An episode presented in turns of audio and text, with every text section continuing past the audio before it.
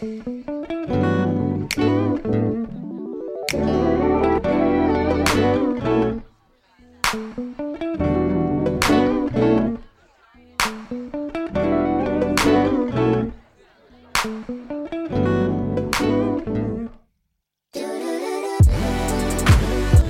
I have a question for you actually. Hey, what's up? Seeing as I know you're a big food guy, you love to like do these kind of mini reviews. I don't know if they're mini reviews, but um, I know I, Yeah, they're mini as hell. they're very many. But I know you like food. Um, and I was actually at Cali Press today. Have you been to Cali Press?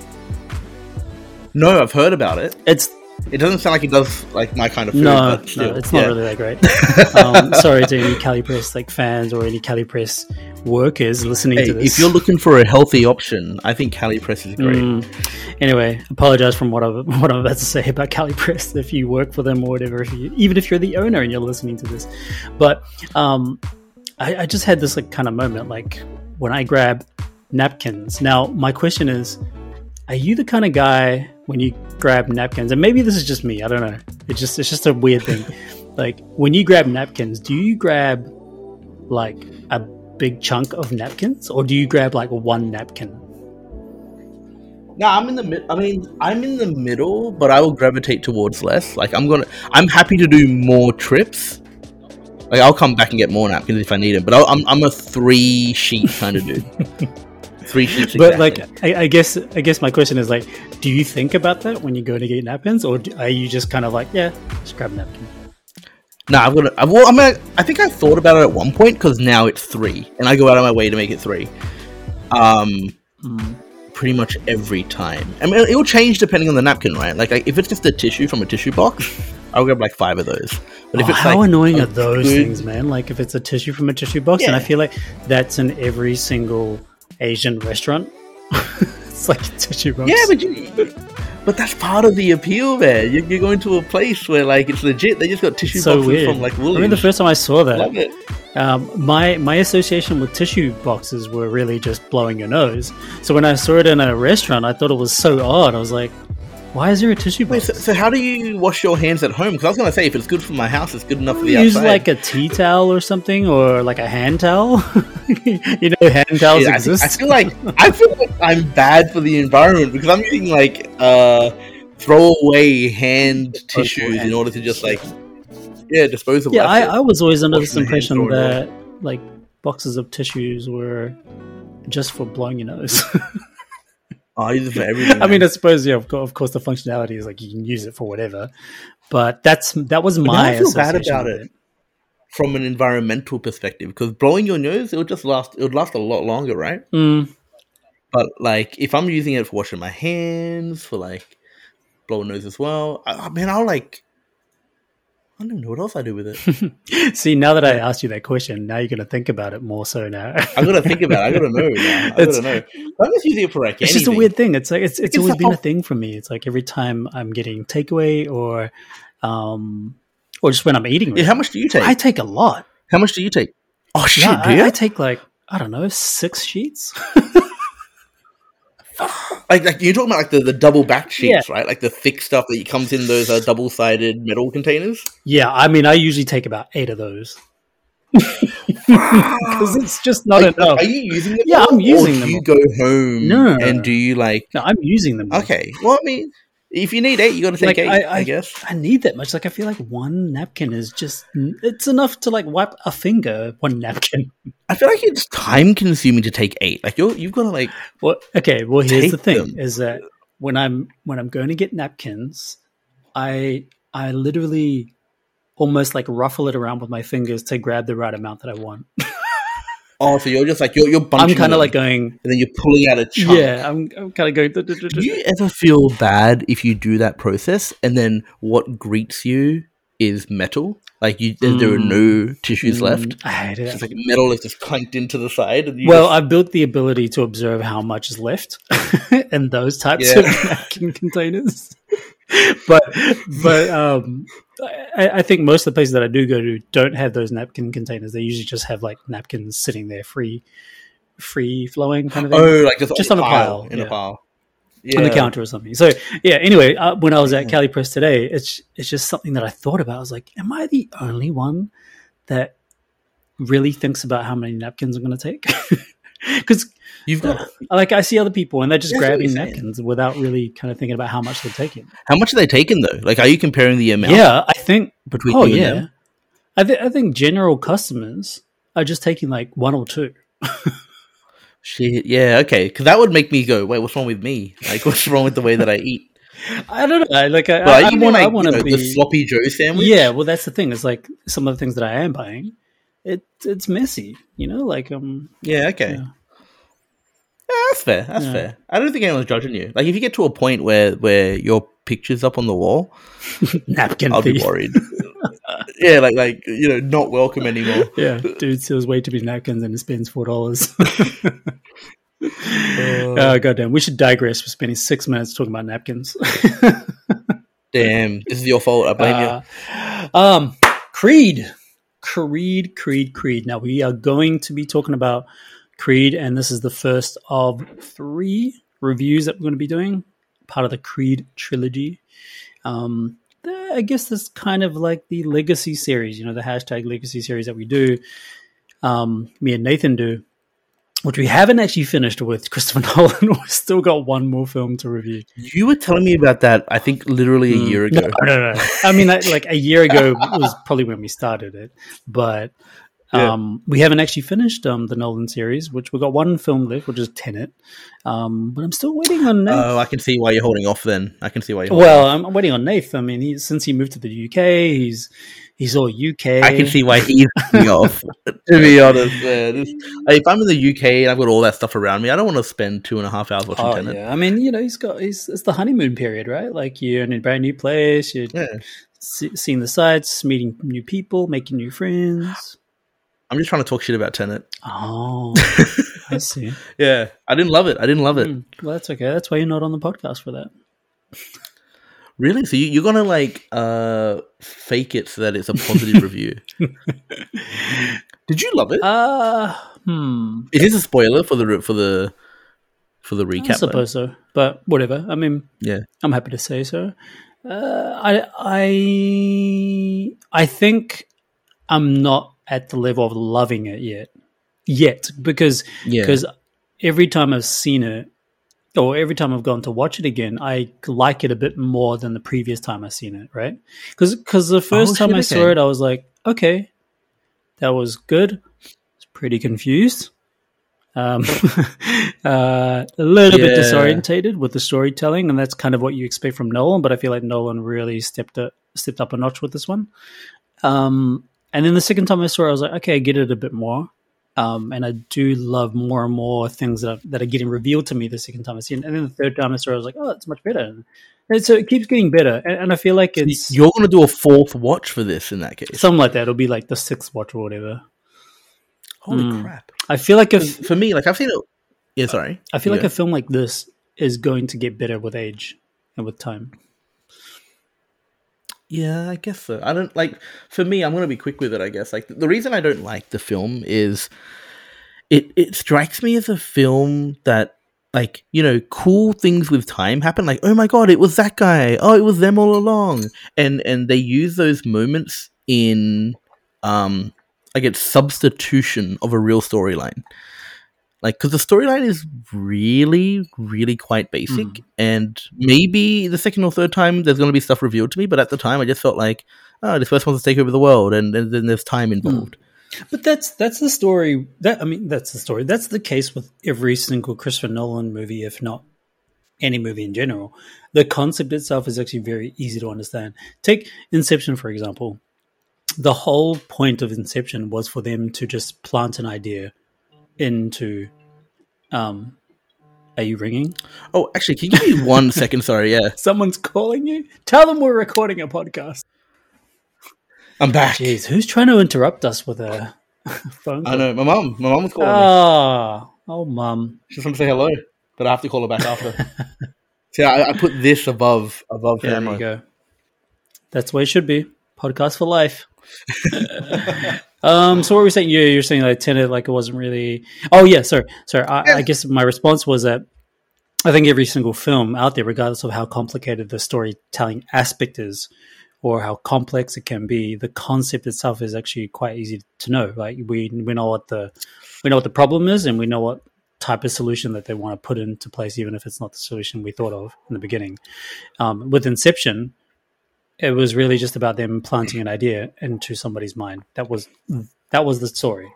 Tenet was about um, them just trying to take down Sato. Sato, sorry, not Sato. Yeah, I what's just- his name? Sator. Sator. yeah, The guy. Sator. Yeah. I mean, I, we don't spend too much time on this, but I don't know, disagree. I mean, I, I I agree in like if you distill it down to like the the, the brass tacks of like a movie, it's always going to be hero does something. But I felt like with Inception, like the journey on how they do it is an interesting journey. The what they're trying to do is an interesting Mm. thing. Um, i- how they do it actually turns out pretty cool. Whereas I feel like um in this movie, you're spending so much time not knowing what's going on, and then like it's kind of one of those things where oh it was this oh it was this oh it was this. And then when i actually think about it like sort of chronologically i'm like oh it's quite boring. He's just this guy who gets a Yeah. mission and this guy wants to blow up the hmm. world by putting something in a hole and, and, and locking it away or something. Like it's, Yeah. i don't know anyway Anyway, yeah, let's let's talk about Creed. um, so how deep are we now um, yeah, we're twelve minutes in. We're, we're we're probably going to cut out a, a certain amount of it because someone's phone call came through. Hi, mom. Hi, mom. Um, yeah, so let's talk about Creed. Um, Creed. This was actually a film that I remember fondly having a great, great cinema experience. Um, and I didn't actually know what I was going to expect from this. And I think at the time I was a little bit apprehensive to go see it because I was kind of like a boxing film.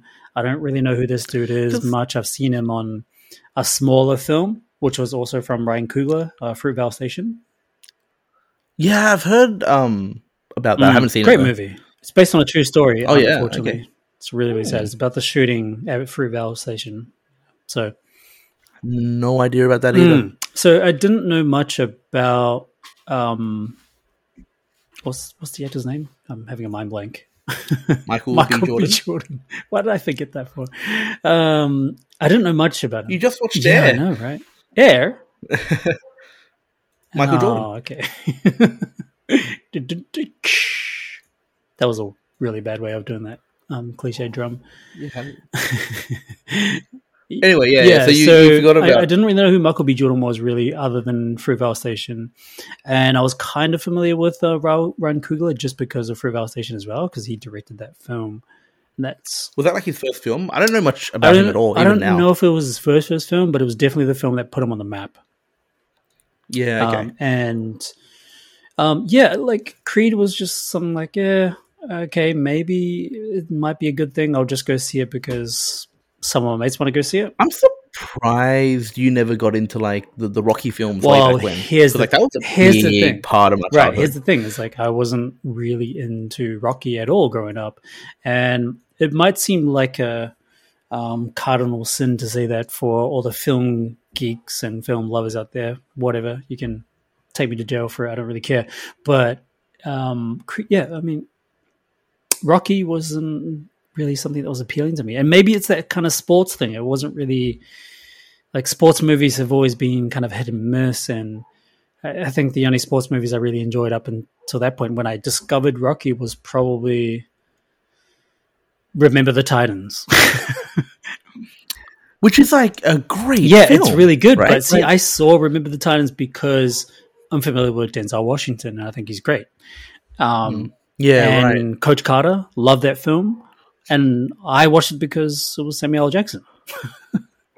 Wait, wait. So, like, when he was like nominated for an Oscar, you're not you're not like going back and going a sports film. They got a nomination for an Oscar. Look, I, I, see I knew, Like, I like I, I understood how much credit um, or accreditation that this film was getting, and like how many honors Yeah. and accolades it's got, it was got. But I feel like you would like sort of like see a film that's getting a lot of buzz and go, okay, I'd maybe watch this. Like, m- maybe not at the time because we were Yeah. super young, but like, look, if if the roles were reversed, like if I was my age back then, then probably for sure. Yeah. But but it just wasn't okay. part of my childhood, you know. Like a, it didn't have like a significant impact when I was a teenager or anything, or when I was younger. did you do like a taxi driver? Like, did you go back and watch that? I- I've seen Taxi Driver. Um, I know it pretty well. Yeah, right. So yeah, I feel like that's kind of the same sort of level of like old Mm. film. It's kind of a weird premise. Won a lot of like sort of won or nominated for a lot Mhm. of awards. So you go and make time Yeah, for it. it's kind of like that. Like same as same thing goes with like Raging Bull, and um, Yeah, Raging Bull. That's a better Yeah. example. That's a so way I- better example. of I've the same actor. Raging Bull, and I didn't really enjoy it. Oh man, I gotta tell you. So I was really big into sports movies and really big into like boxing movies because of Yeah. Rocky, and then everyone's going on about how great Raging Bull is. So I get it, Mm. and I did not expect like this is gonna be a pretty controversial opinion. I hated it. I think it's because I was a child and I wanted like a fun Mhm. like romp, and it's like this like character study of a person losing to his Mm. demons, pretty Yeah. much. But you know, I think at, at an older age we can definitely thing. appreciate that kind of stuff more. But yeah, when we're younger, it's like we're looking for action. We're looking for um, Yeah. something like invigorating because we're young kids. It's like a sad drama, but I still think, to be honest, like the wrestler does it better than Raging Bull does. And they're trying to do the Mm. yeah, same thing. true, true. And actually, you know what's a good another good sports film is Cinderella Man. Surprisingly, Oh, fantastic! I don't know why I've seen them all because you know me, like I haven't seen a lot of movies. Right? You're always saying like, "Have you seen this?" I'm like, "No." Random ass sports You've film, I will watch it. yeah, that makes sense to me Yeah, because I, love know it. you love sport. Yeah, I love sport, and I just I think I like the um. This is something that actually came to me recently. I don't really like to be thrilled. Mm-hmm. so, like a thriller. Like, I mean, did you watch um Beef on? I haven't yet. I know there's a lot of hype and excitement at, uh, with Beef at the moment. I yeah, haven't it's seen it. fantastic. But like, it's one of those shows where you're like, you get worried for the characters, Mhm. right? And that kind of builds like stress and tension inside Mm. me. Um, similar to Knives Out. I Yeah, talked about this in. Knives Out, so I'm consistent at least. But in sports films, you kind of know that they're either going to win an underdog story or they're going to lose, but in a heroic fashion. Like it's never going to be them True. dying. So Yeah, I suppose. know, I'm so. up for I that. mean, but you know, um, Apollo Creed did die. yeah, but he's not the he's not the name on the front of the film. yeah, but he's one of the main You know what I actors. mean? though. yeah, that was that was pretty hard to watch. Um, until you see the coffin, you don't know that he's gonna die. Like you reckon he's just knocked out. goddamn. um, yeah. Okay. So anyway, Creed, right? Um, let's talk about a little bit of the information, movie information. I don't know why I said information like that. I guess because I categorized it as movie info. We're supposed to talk about it for about two minutes. Uh, so directed by Ryan Coogler, written also by Ryan Coogler, and this was surprising to me as well. Sylvester Stallone was one of the writers of this film. That doesn't shock me. He, I think he was director of Rocky, or was he, or writer of Rocky? Oh. He's one. He, he, he was doing behind the scenes stuff Ah. of that first film. Man's got talented chops, eh, in the writing room. Yeah. Um, and then some random guy called Aaron Covington. I don't know who that is. uh, so there's three writers for this film. Um, as far as the cast go, we've got Michael B. Jordan, aka Killmonger. Uh, yeah, Oh yeah, right, right. And he plays. Um, how do you pronounce his name again? Adonis. Adonis, right? I Like thought I thought the S was silent. No. I'm pretty sure Adonis is like the the god. What is it like a god or a Greek thing? Yeah, I know it's something like that. Like And yeah, same as like Apollo is a Greek god name. Yeah, Um, yeah. For some reason, I thought the S was silent, but I guess not. He does call himself Donny a lot, but that's because he doesn't want to go by the name Adonis. Ah, I'm pretty sense. Silent S, Donny. no, I'm kidding. Um. Yeah, like Don. God. Yeah, so sh- he so he plays um, Adonis Johnson and wants to go by his mother's last name instead of Creed, and we'll go Mhm. into the reasons for that later. That's a nice little exploration too. Sylvester Stallone is back as Rocky Balboa. Tessa Thompson, I was surprised, shocked. I actually totally forgot she was in this film Oh yeah, because yeah, me too. I guess actually. I paid more attention to Tessa Thompson when she became a Marvel regular. You know, Oh, so you knew that there was a female lead? You just forgot it was I just her. forgot it was her. Yeah, I mean, I, I knew that there was Yeah, a love okay. interest, a romantic story in this, and I remember it being a really good romantic story as well. It wasn't corny or anything. I thought it actually fit in well with the story. Really, I um have different... Uh, I wouldn't say I thought it was corny, but it was, Well, there there uh, are there are bits of that, but we should definitely talk about that in the recap. okay. Wait, wait, we should wait. Yeah. Um, yeah, so Tessa Thompson plays Bianca. We got Phylicia Rash Rashad Rashid Rashid so. plays Mary Ann Creed, who is the wife of Apollo Creed, right? Yeah. Um, does a good job. I think she she does. I Oh, think she was great. doesn't have a lot of time, but she brings a lot of Yeah, I think she was great. And then we have Andre Ward, who plays Dunny, aka Stuntman Wheeler. Uh, Tony Ballo, Ballo playing Pretty Ricky Col- Conlan. Um, Ritchie Coster plays Pete Sopran Soprino. Soprino, Sperino? Soprino. I think Ritchie Coster is the guy that plays. He's also in The Dark Knight, right? Is it that guy or is it Jacob? I can't Stitch? Think Richie about that too Costa. He's the coach, right? He's the coach for He's the, the coach, the other, the coach, other coach. who's like friends with Rocky, but yeah, not yeah, yeah. really. I remember him being in the Dark Knight. Hmm. Okay, Anyway, cool. Random. uh, Jacob Snitch, uh, Stitch uh, Duran plays Stitch, uh, and then we've got Graham McTavish who plays Tommy Holiday. Graham McTavish, by the way, I've met in uh, Wellington, New Zealand. Oh no, who is Tommy Holiday? I don't even He's the recall him in coach this in this film. for. He's the coach for the last guy. oh, the other coach. oh, that guy, Sh- White. Okay, right. Oh, you met him. because he's uh, yeah. Oh, nice. I, I met him when he was filming Hobbit in Wellington. oh, nice. Okay, cool. He plays one of the hobbits. um, I was not aware of that. you. He's tall in this film, so they did some good camera work. It's all that force. Uh, what are the, the technology called? Like force perspective filming or something like that. Yeah, where they make I kind of like watching, like when you see behind the scenes of Lord of the Rings, and you kind of see how far Yeah. away, like how far away the actors Um, are from the Hobbit actors. from Yeah. each other. Force Yeah. perspective shots. Pretty cool, hey? Yeah, it's nice. Um, Oh, yes. What? 95% on Rotten. Oh, wait, no, I'm, I'm jumping jumping ahead, mate. Jumping ahead of my notes. uh, with a runtime of one hour and 52 minutes, this film had a budget of $35 million, which is pretty damn small considering the scale that I feel like this movie has. Um, and it had a total box office intake of 173.6 million, which sounds like not a lot, but in comparison to its budget, it's definitely done some good work there. Fantastic. Yeah, it's really, really good. Oh, no, that's brilliant. Uh, released It's not Marvel. yeah, it's not Marvel for sure. Released on November 25th in 2015. Now, see, I don't even remember this film being released close to Christmas. no, I just thought it was released like summertime or, you know, like um, the United States summer, summertime period. Um, and then with a Rotten Tomatoes score of 95% from the critics and 89 from the audience. I'm kind of surprised by this. I think it's I, I thought I, it was uh, no, no, no. I'm, I, I thought it would be the other way around. Oh, audience likes it more than the Mm. critic. Yeah, you know what?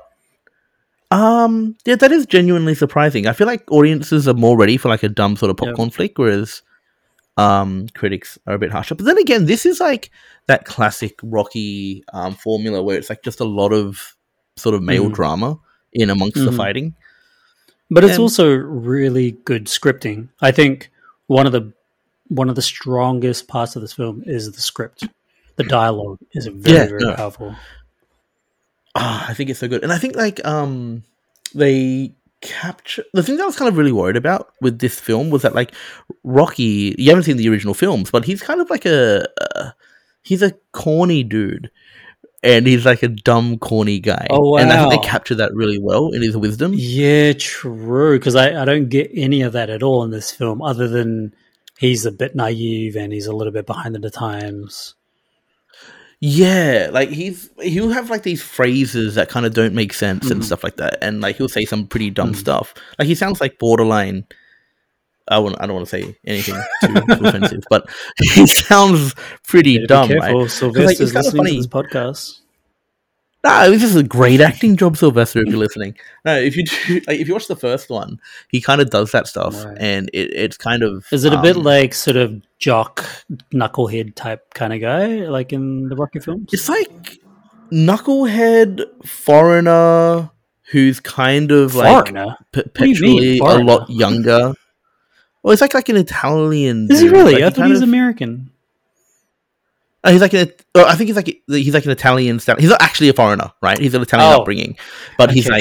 like, um, yeah, yeah, yeah, yeah. he's, yeah. he's, he's Oh, American. actually, that's not that's not even background. cleared up. That's not really even cleared Oh. up. But like he's just like he's kind of slow. He's kind of slow. Is the best way to put it.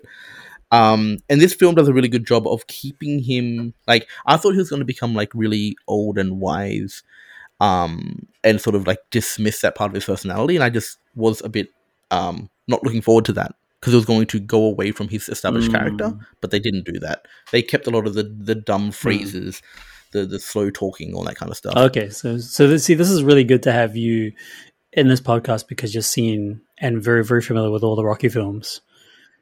oh, many. what times. what is the best Rocky film? Is there such thing as the best? Okay, so my favorite is the one that people I don't think people like that much, which is four. It's the most over the top. It's the one where he goes to Russia and fights the Russians and like wins the Cold War by himself. Does is that the one that Dolph Lundgren's in? yeah, yeah, it is. Yeah, that one. because Dolph Lundgren is in the second Creed film, right?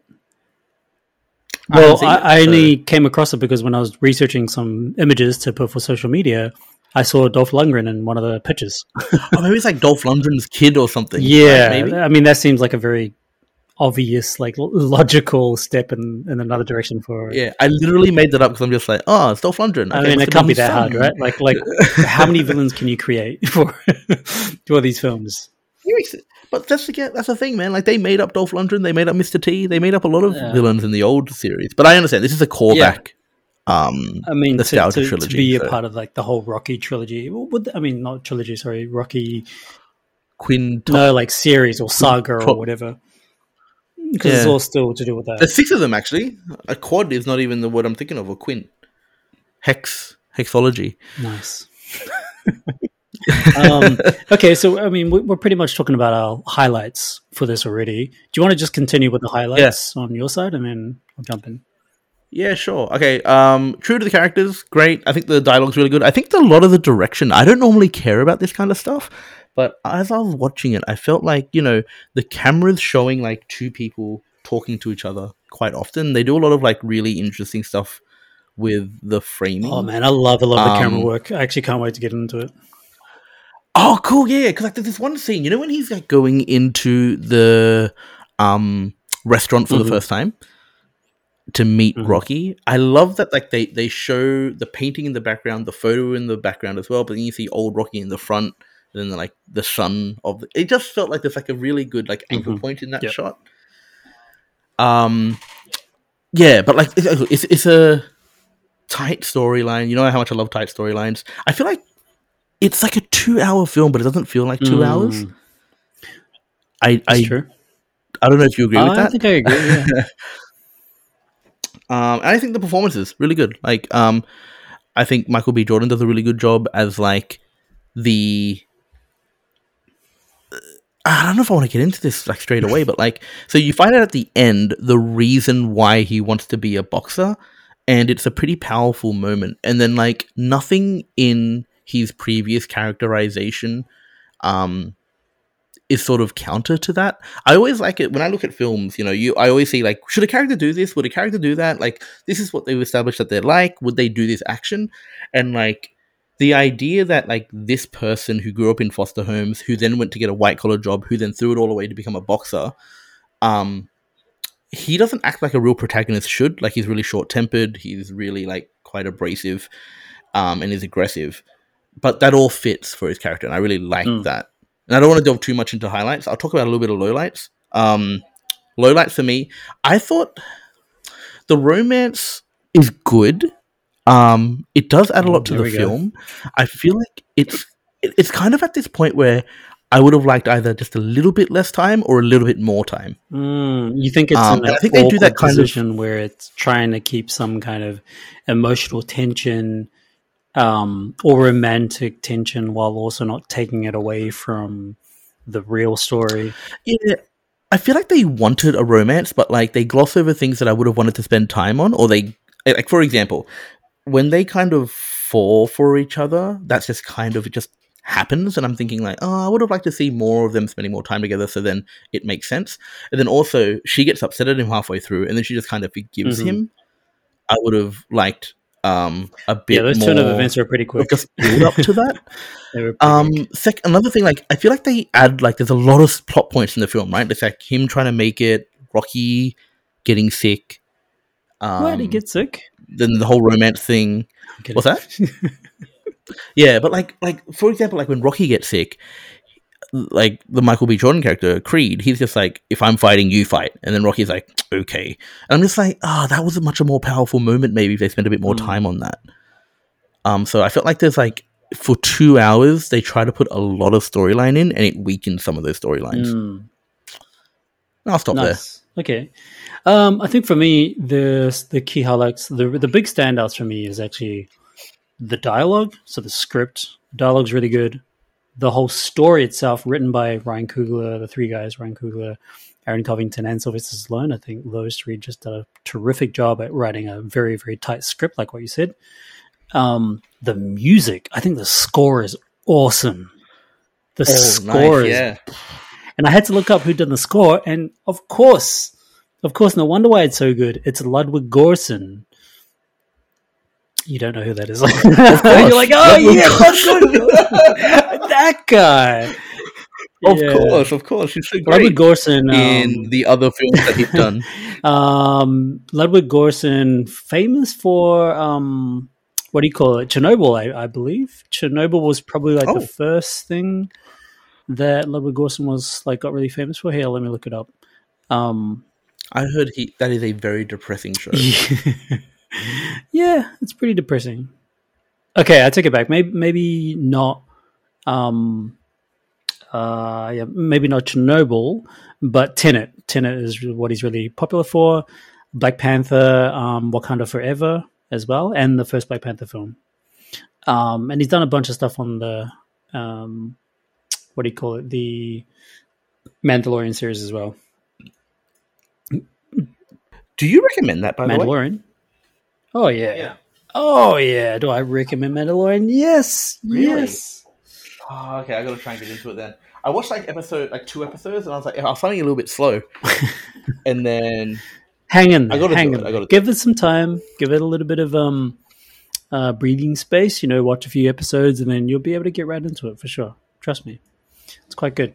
Um all right, gotta yeah. do it. yeah, so the music was a big, really big highlight, and I really loved um, the uh, musical character that's in this. It's, it's you know, there's always were there any good musical scores for films? There's always like what I would like to call. I don't even know. That's probably not what you call it, but like a musical character that is identifiable to the film. And what Ludwig Göransson done with this one was, um, it was that original Rocky um I don't know, quiff, Gonna Fly Now, like, right? wh- Whatever, whatever it is. Um uh you know where it goes wait, is it that? Yeah, that's gonna fly now. That's the name of that song. Right. Okay. Yeah, that song. But there's There's a moment where like that thing just peeks Yeah. through, and you're like, oh shit, it's that song. yeah, so there's like different renditions and different iterations that Glor- um, Ludwig Göransson does, and it's just so clever because it's modern while also saluting like the 80s or the 70s or whenever those films came out. Um, so I really love that, um, and I love the cinematography in this film. It's really, really, really, really Yeah. good. The lighting, the the use of camera work, like just camera angles and just tracking positions and kind of the choices behind that. I, I'm pretty sure Ryan Coogler would have taken a lot of control over that because I feel like even with something like Black Panther, he has a very keen eye on how he would like a lot of the camera shots to, which I think a lot of oh, is he? Is he the Black Panther guy? Ryan Coogler's yeah, Black Panther, Black Panther. Oh, I wasn't Mm. aware of that. Also, he worked with Michael uh, Jordan Yeah, lot yeah, in that case. with Fruitvale Station, with Okay. Creed, and then Black Panther. Yeah, but that was part of the reason why um, Ryan Coogler. Um, it's part of the reason why Ryan Coogler actually stopped uh, doing the Creed film because I believe he was supposed to do the Creed films, like uh, So he didn't do two nah, and he three? two and three because he was busy with Black Oh, Panther. okay. Yeah, okay, Yeah. fair. Um, man, we're having some technical difficulties here. No, what do you mean? I, I can see you. Oh no, it's just like keeps flickering back and forth or whatever. Anyway, um, yeah, so those are some of my highlights. Lowlights, I can't really think of a lot of lowlights because it's so fresh in my mind and there wasn't a lot of standout pointy lowlights, you know?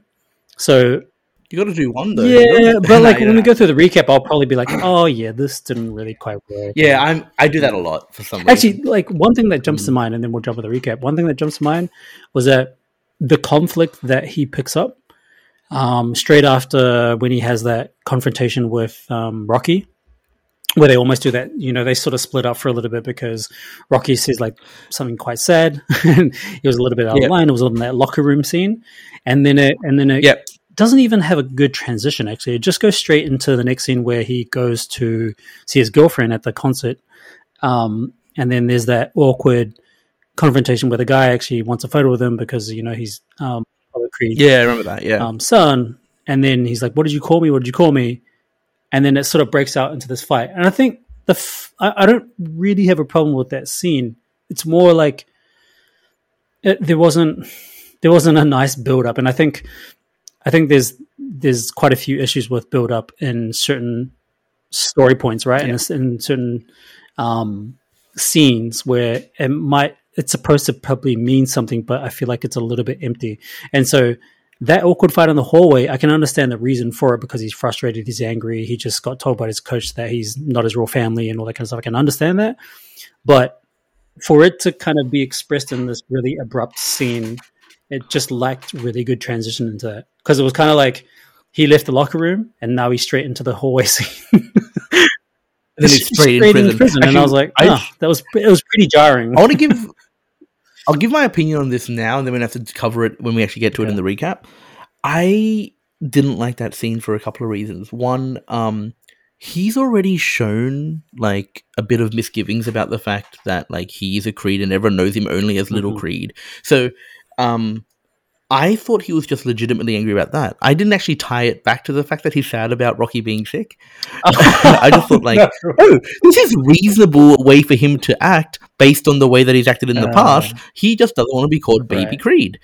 And then I felt like it was just a scene to get um, Rocky to talk to him in a way that he couldn't like Mhm. escape.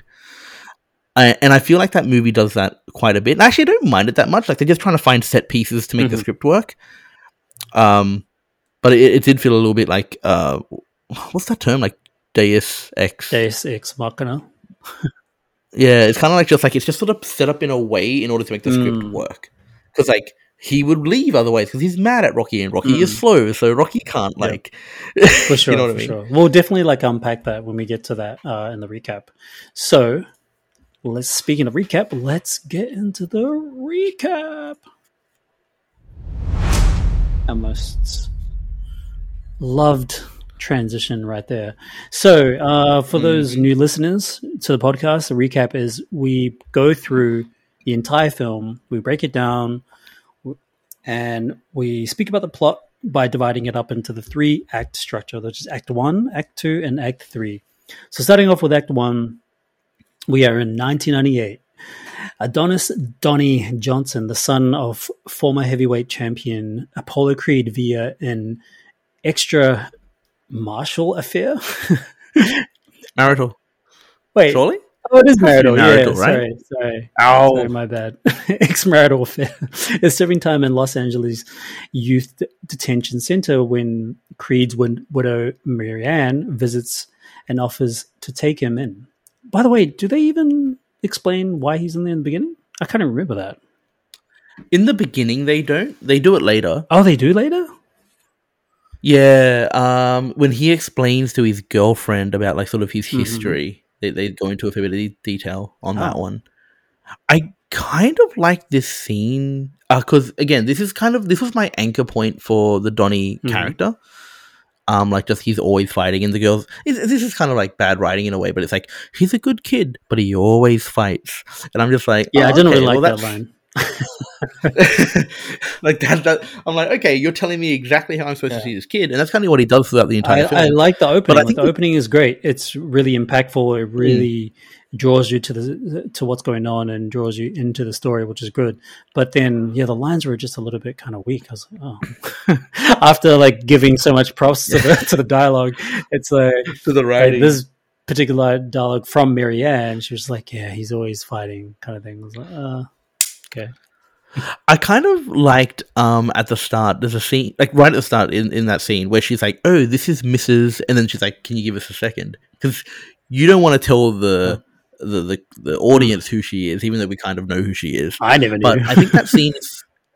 Oh yeah, you wouldn't have known, I guess. Yeah, but like, um, I feel like that scene is actually acted somewhat well when they're like privately in Mm. the room, and she's like, you know, I don't want to go back to the home again, and then you see she says, "Do you want to stay with me?" and he like kind of loosens Sure. his fingers, like he starts Yeah. to like relax. No, I, th- I think. I agree. I think that that scene, that dialogue scene between the two of them, it's almost in like an interrogation room. It's great. It's powerful. It's really cool. And then I love how it ends with him saying, "Does what does he say? Does does he say what is your name or what is your last name or something?" And then that's when the Creed title comes up.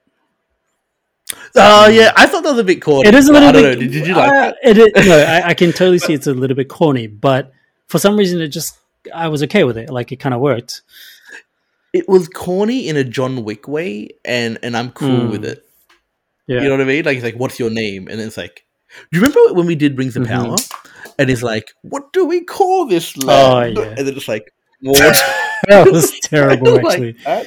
But that, but that was terrible for a whole set of reasons as well. It was the lead up to that was just all terrible, and then it just yeah. Whereas like the lead up Uh, but- this was actually quite good, and then and then the Creed title appears. But it like the way they that they make the title appear, like just the visual effects that they use, it's it's classy. Like it's got a bit of class to it. It's got a little bit of suave to it as well, which is kind of cool. I enjoyed it. No, I thought it was good. Like I remember watching it, going, it was a bit corny, but I'm like, nah, I'm I'm, Yeah. I'm here for it. Yeah. You know what I mean? Like, There's just like really cool sound effects that they do with the title. It's like something like no, well, not quite like that. It's Mm, like it's very like- deep, kind of bassy thing. it's impact font. It's like the uh, font. the sound of yeah, it's impact font, but in noise Yeah. mode. It's it, for some reason I'm like yeah, boxing. Like when I see that. yeah, yeah, right. I felt that. Um, okay, so upon returning from his latest fight, Donnie resigns. Um, yeah, resigns from the Smith Broadley Found Financial Group to pursue his dream of becoming a professional boxer. Why didn't I not remember that? Yeah, so he's like, um, well, before this scene, he's in Mexico Oh, yeah, yeah, fighting, yeah. and he's Yeah. like way better than the other guy at fighting. Um, it's actually this is. ah, I'll get into it a little bit later, but then yeah, yeah, he's like sort of in an office looking sad. Then he gives his resignation letter, and it's. I think that was at the time when I was like, cutting quite- onions when I didn't quite look at the scene of him being in the office. Oh, right, yeah, yeah, and like it's kind of implied in that scene that he's like a rising star in the old cracker factory. Gotcha. Gotcha. They're all like, oh, that guy's talented and amongst like all the call center people. Uh, yeah, he, no, well, he got like a promotion, and he got he, was- he had like a corner office or something, which made me think, how old is this guy? Because that's important in in the boxing world, but you know they never tell you Sure. that. Sure. Okay. So Donnie auditions at Los Angeles elite Delphi Boxing Academy, managed by family friend Tony, aka Little Duke Evers Jr., the son of Apollo's trainer Tony Duke Evers, but is turned down. This rejection is further emphasized as Donnie is beaten in a sparring match by lightweight division number two contender Danny the Stuntman Wheeler after he publicly challenge, challenges the whole gym to prove himself, beating his 1967 Ford Mustang, or betting, betting his 1967 Yeah. Ford Mustang that no one can get a clean headshot on him. Okay, so it's funny because the sequence of events, like you know for sure where this is going to lead to. It's going to lead to him being cocky. Yeah, he takes out the first guy who seems like a little bit easy and disposable, and then you get to this guy who has his number two in the world. He's like 18 wins or something and counting. Um, and pound for pound champion or whatever. I'm like, yeah, for sure. Like it's so predictable. He's going to get knocked out. Yeah, I didn't actually expect this part to happen in the scene. I was actually pretty happy about Mm. it too. Like this scene, oh, okay, this is one of my biggest sort of issues, but also one of the things that I enjoy about this film is the fact that, like, so in the first fight, he's like killing those dudes in Mhm. Mexico, right? Like one guy, and then he comes here and he's talking to Little Duke, where you know, if you remember, that's the main guy in Remember the Titans. oh yeah, it is. It is. Yeah, uh, Yeah, he's yeah, he's one of the main guys because there's two of them that are I love that that guy. are um, like best friends. You know, him and the white dude. Yeah. Yeah, yeah, yeah. And anyway, so then like I kind of like you know when I watched this film the first time, I kind of had it in my mind that um the mother sort of got into the gym and told them not to train the son because she wanted the son to have a normal job. I watched it again like today for this podcast, and like that, there is no undertone of that at all. It's just the guy doesn't want to train him for some reason, which is kind of weird because Well, like, it's it's sort of implied that he doesn't want to train him because he's Apollo's son, right? I Is think it? so. That's what I got. I thought it was just I just I thought it was implied that he didn't want to train him because like he's not hungry because he's rich and he doesn't want it bad enough. Oh, And I'm thinking like maybe. the son of the most famous fighter to come out of your gym wants something from you, why wouldn't you help him? I him? thought it don't know. was like a heavy implication is because he's he's uh, Creed blood, and nobody wants to train him. Like he doesn't want to train him because of what happened to Creed. Ah, um, okay, I didn't catch that. And I really thought it was that. Like, like the first time I watched it, I thought like the mother said something, or they're like, you know, I've got too much respect for your mother, and I know that she mm-hmm. doesn't want you to do this, so I'm not going to help. But uh, second time I watched it, I didn't notice that at Oh. all. So I was like, oh, where did I get that idea? Well, I have no idea where I got that But idea from. any- but in any case, I like the fact that he beats up the first guy and then gets destroyed by the Mhm. second guy because it lets you, as a fan, understand where he's at Mm. skill wise. Yep. the only thing I was disappointed, but I didn't know this disappointment until the end, was that I thought Hmm. he was they were going to come. They were foreshadowing this because eventually he's going to come back and beat him for the end. But then it was a different dude. beat that guy. yeah, but it was the guy that's better. I know that the guy dude. that's number one. Yeah. But like, like I don't understand the point in having. Because then now, what I think now that I think about it, like I don't understand the point in having that guy come in in that part of the scene or that part of the film to not ever really see him ever again. Yeah, it was purely to, I think, show you his. yeah, yeah, for sure. I totally get that, but it just it just seems like it would have been a better payoff, as if like he got revenge Proved himself to, to, to that, guy. So then he has Yeah, two motives, like he has two goals, right? Because we ultimately understand why Mm. he wanted to do this boxing match by the end of it, but then he has two motives there. You know, he's one to sort of prove himself that he can beat that To- guy. And prove himself to his father's Hmm. gym. I think is in hindsight is a cool plot point that's not No, explored no, no, at all. Like you never see their Hmm. gym again. Yeah, I mean, this is like the first Yeah. and last time that we see that gym at all. And do you know what? What, Yeah. I, what I also noticed, and now that I think about it, is that there's really cool text that jumps up when you meet the boxers. Remember? Oh yeah, the little Yeah, like the title cards. Those are cool. Really good. It kind of reminded me of like boxing PlayStation or something. Um, I've noticed a lot of movies are doing Oh, yeah? that now, and I'm I'm again I'm a fan of it. Like it can be done really well, but Yeah, it can yeah. be done like super, super shit. um, yeah, Oh, really? I've seen some movies doing it. It looks terrible, but God, but this title card was really cool. But it was the only time that it ever happened in the film. It doesn't actually. no, that's not true. Uh, is there another time it happened? it shows up when when he sees the son of the other boxer in Mickey's gym. He gets one, Leo Sporino, Ah, and also Ricky Hatton. Oh, Ricky, Ricky Ricky Conlan, Conlan. So he gets a title card as well. the, the main bad one. He gets what? that well. I- why don't I remember? he this? gets it quite early on though. He he doesn't get it when he meets Adonis. He gets it like like way early Ah, on, okay. like when you. oh, first my see bad, him. my bad. I for some reason I only remember the two guys getting at the beginning, and then when it got to the end of the film, I was like, why was there only two title cards for, for those characters? Oh yeah, yeah. I, I I remember that at least. I mean, I could Oh, be wrong. No, maybe I just wasn't paying attention when I was cooking my food at the same time. You were cooking, I was cooking, cooking man. food at the same time. um, okay, so jumping Yeah. back to this, uh, Marianne vehemently opposes his aspirations, remembering how her husband was killed in the ring by Ivan Drago. Who's Ivan Drago? Uh, Dolph Oh, Lundgren. that's oh yeah. Dolph Lundgren kills Apollo Creed. Apollo. Oh, Yeah, yeah, yeah. For okay, because okay, I'm so ignorant, right? Because I haven't seen these films. For some reason, I Yeah. thought Rocky was the one that killed Apollo Creed accidentally because it was a fight that they weren't supposed to have, but then people insisted, and then he accidentally kills him. No, no, no. It was Dolph Lundgren that so, I mean, spoilers for Rocky Four. Oh, this happens in Rocky But- Four. I thought it happens in like Rocky Two or something. no, no, Rocky Four. So Rocky One, he fights Creed, and oh, no, okay, um, just spoilers for Rocky Four. Um, Rocky is cornering Apollo, oh, and he's in Apollo's getting corner, his ass like okay. Beat, like beat by Ivan Drago, and then um, he wants to throw in the towel, but Apollo doesn't let him, and then Apollo dies, and that's why he doesn't want to corner because he doesn't want that same situation And- to happen. Because the last time he did Mm. it, the guy he cornered died, which is like kind of an unsuccessful cornering. How many times can you let a boxer die in your corner? Hmm.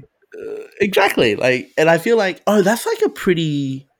The fact that you enjoyed this film without knowing that history is actually pretty powerful because, like, I like that. The fact that he, you know, how he like he doesn't Mm. want to do it. Um, it stems entirely it's from that. And I interesting, think the right? film does a good. No, it doesn't actually that. tell you like what actually happened, like the the events, like what were the details of the events. The film doesn't actually say, "Oh, this person killed your father." You just like the film assumes that everybody's seen those films. Yeah, would you have like? Did that hurt your enjoyment of it? I don't did- think so. When he said, "I don't want to do it," did you go like, "Well, I don't think so. I, I just kind of made up my own scenario in my head. I just, I yeah, just right. You just kind of thought, "Oh, he's an old man and he's past it now. He doesn't want to No, do it." I just thought to myself, I was like, oh, I think he he was the one that maybe killed his father. "Oh, that's right. Yeah, you come up with a different scenario. Yeah, like yeah, I just thought, okay. oh yeah, he killed his father. But then, for whatever reason, I just didn't question it or further that that questioning even more because I, I would have helped you enjoy the film though. Hmm, I, I mean, I just, I just, I was enjoying the film already, so I wasn't, I wasn't in a different direction. Like my mind wasn't going, Yeah, in, yeah, exploring fair. in a different direction where I was rabbit holing a little bit and going, oh, I wonder what really happened with his dad. Like I know his dad died. I, for, I just made up a story that, oh yeah, I think Rocky Balboa accidentally killed him.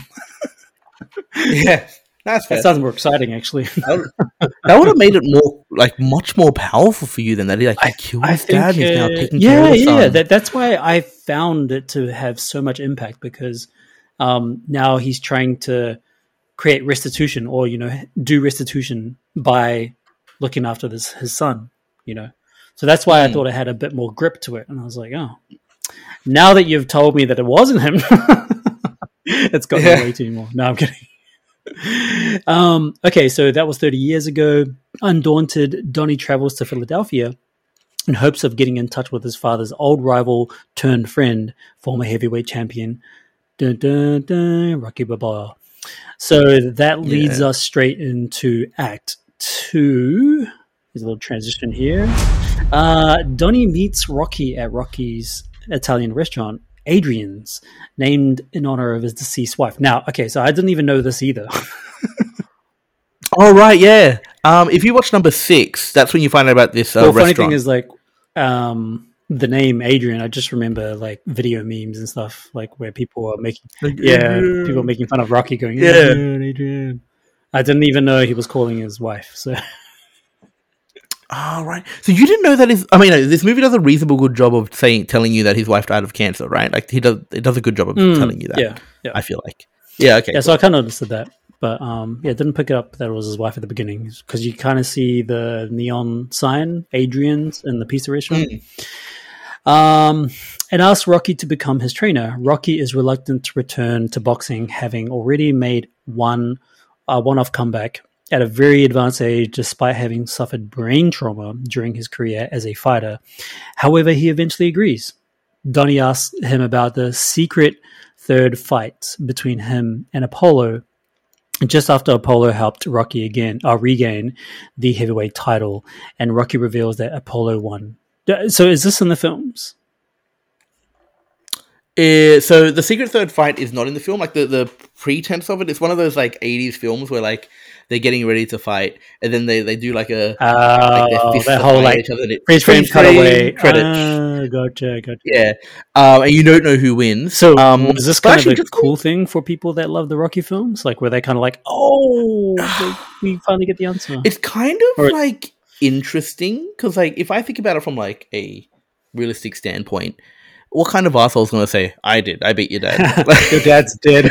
he's the kind of like, your dad's dead and I beat him again. Like he's the kind of dude who would lie even if he did win.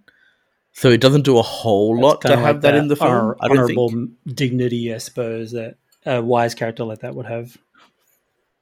Yeah. One thing I probably want to talk about is like so when he first like you don't know why he goes to Philadelphia, and then like the first night he's in Rocky's um restaurant. I found that was cool because like it's just again tight script writing. Wait, to-? I, I thought I understood why he was going to Philadelphia. Ah, did Yeah. you? I, I didn't catch it. Like he was watching it- a video, but yeah, I mean, sorry to cut you off, but it was a conversation Yeah, that was having right. with his mum. did he say I'm going to He didn't, Philadelphia? he didn't say? Philadelphia, but there's a huge implication with their dialogue because she said you need to go to so and so place, Uh, and then Oh, I can't even recall that. I thought Yeah. he, he. Why would she tell him to go to somewhere for boxing purposes? She doesn't want to well boxing. because yeah she she doesn't, but like she she eventually like gives some some advice, I guess, on like if, if you're going to go train, you better train at the right place. I don't even know what the, the, the line is, but it's something. It's something like Yeah, that. you know what? It's weird. We saw this today, and I forget this. I kind of thought she's just like, I don't want you boxing. And he's like, well, I'm going to go tomorrow. Uh, I'll He try and says something you. like, "There's only one place that I can train at," and then she sort of affirms it or something like that. And and Mm. at that point, I'm kind of like, okay, this is when the Rocky story kicks in. So, Yeah, like I, when I first watched this film, I didn't expect Rocky to have so much of a role in the this film, and I was actually right, really yeah, happy that he was because I thought it was a Creed Mm. film with a Rocky cameo. But there's a lot of Rocky. I mean, right? Rocky's Like, uh, the supporting Rocky. actor, right? And he won. He won the Oscar Yeah, for yeah. supporting actor.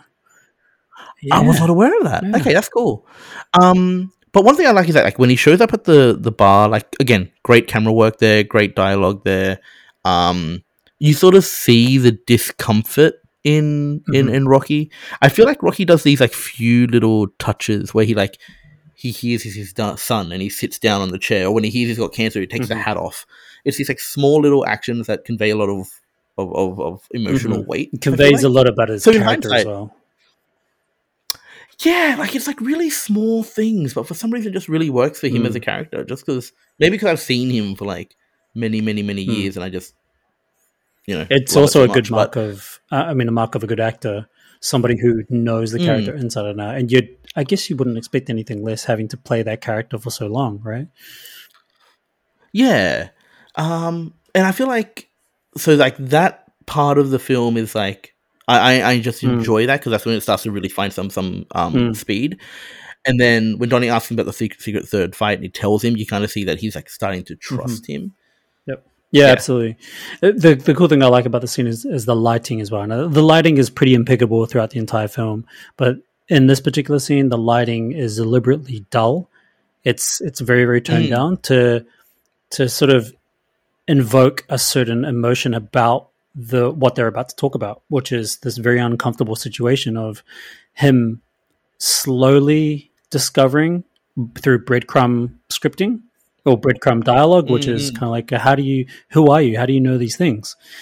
And the, the lighting is so clever that it's supposed to put you in this kind of void space where we don't know each other, we're strangers, but eventually we're going Mm. to maybe build a relationship out of this. So, really, really good, like very strong choices around the scene and and sort of the location of the scene, which is in his diner. He's just closed up. He's ready to go home, and it's a Mm. poignant scene. Well, it's a poignant choice in that respect because it's trying to evoke that kind of emotion, right? So yeah, it's really cool.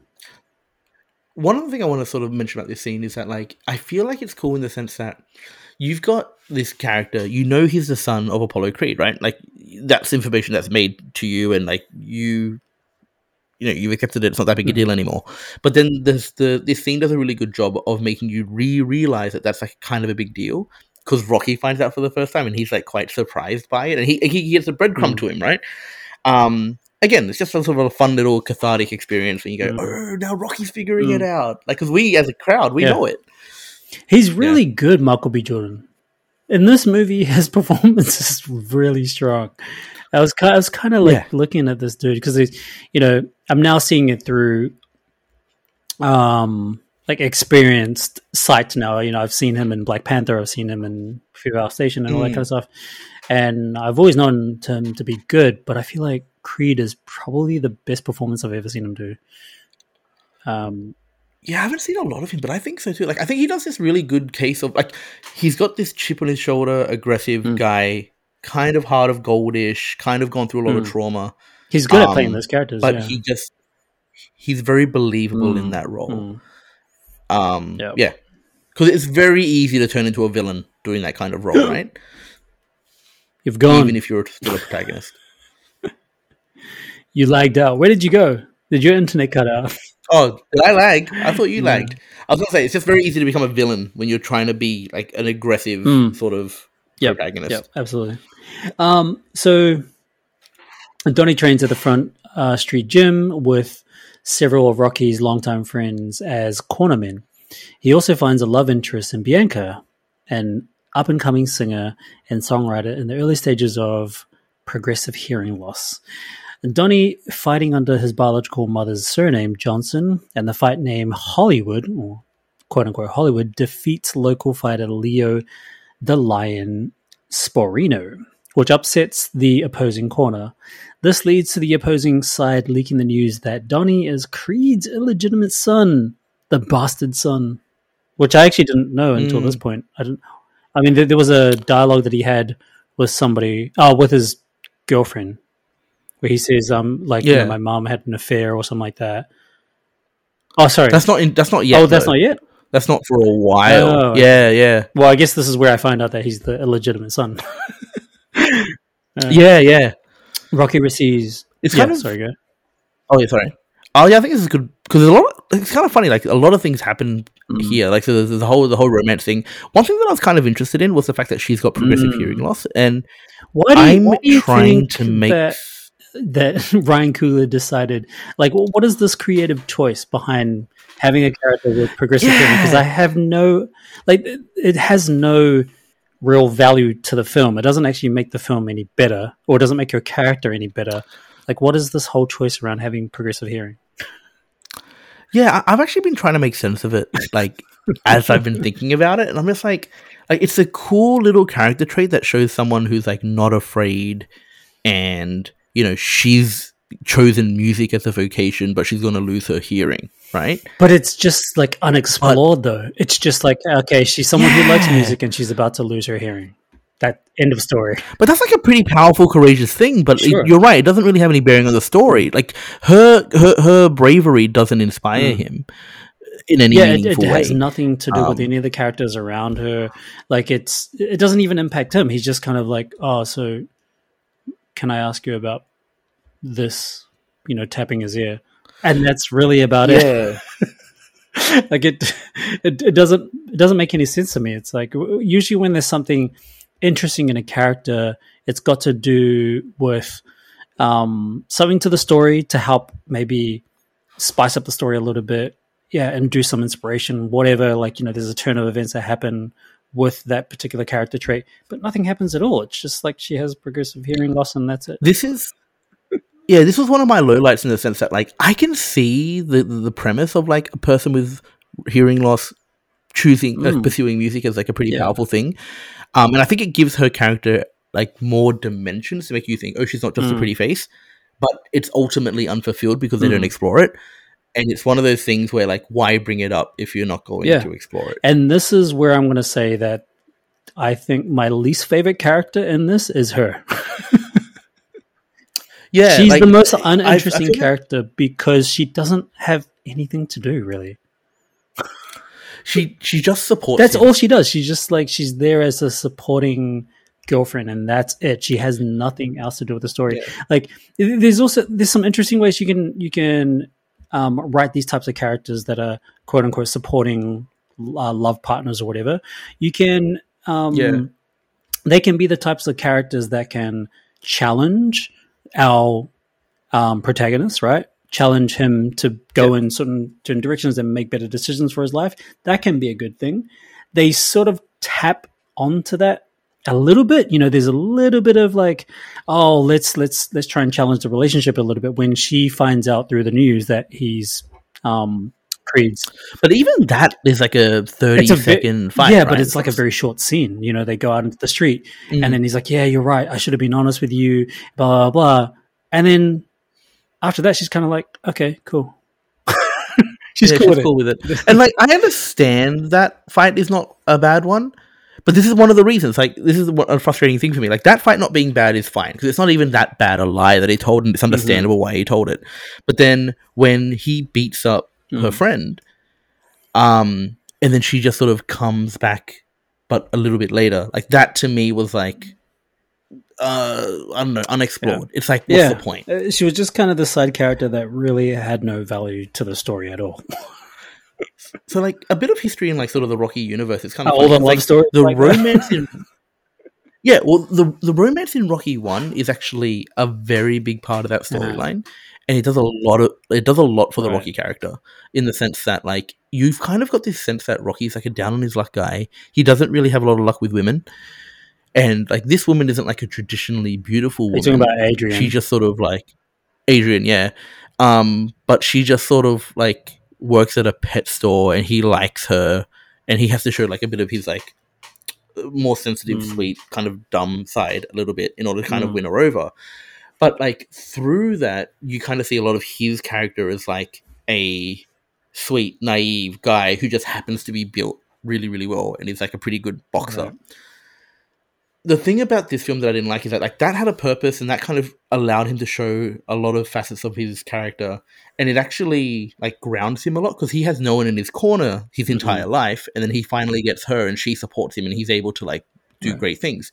Whereas in this film Michael B. Jordan comes across as like a guy who's had many women Mhm. in the past and he could maybe see Tessa Thompson as just another one but he says to her no you're different. You're special. You motivate me um, but that's just Yeah, dialogue, right? That's just words. telling us that. And he, he like he does act that out, and like those words actually ultimately have meaning because Mhm. of his actions. But like, I don't know why she in particular motivates him. I don't know why.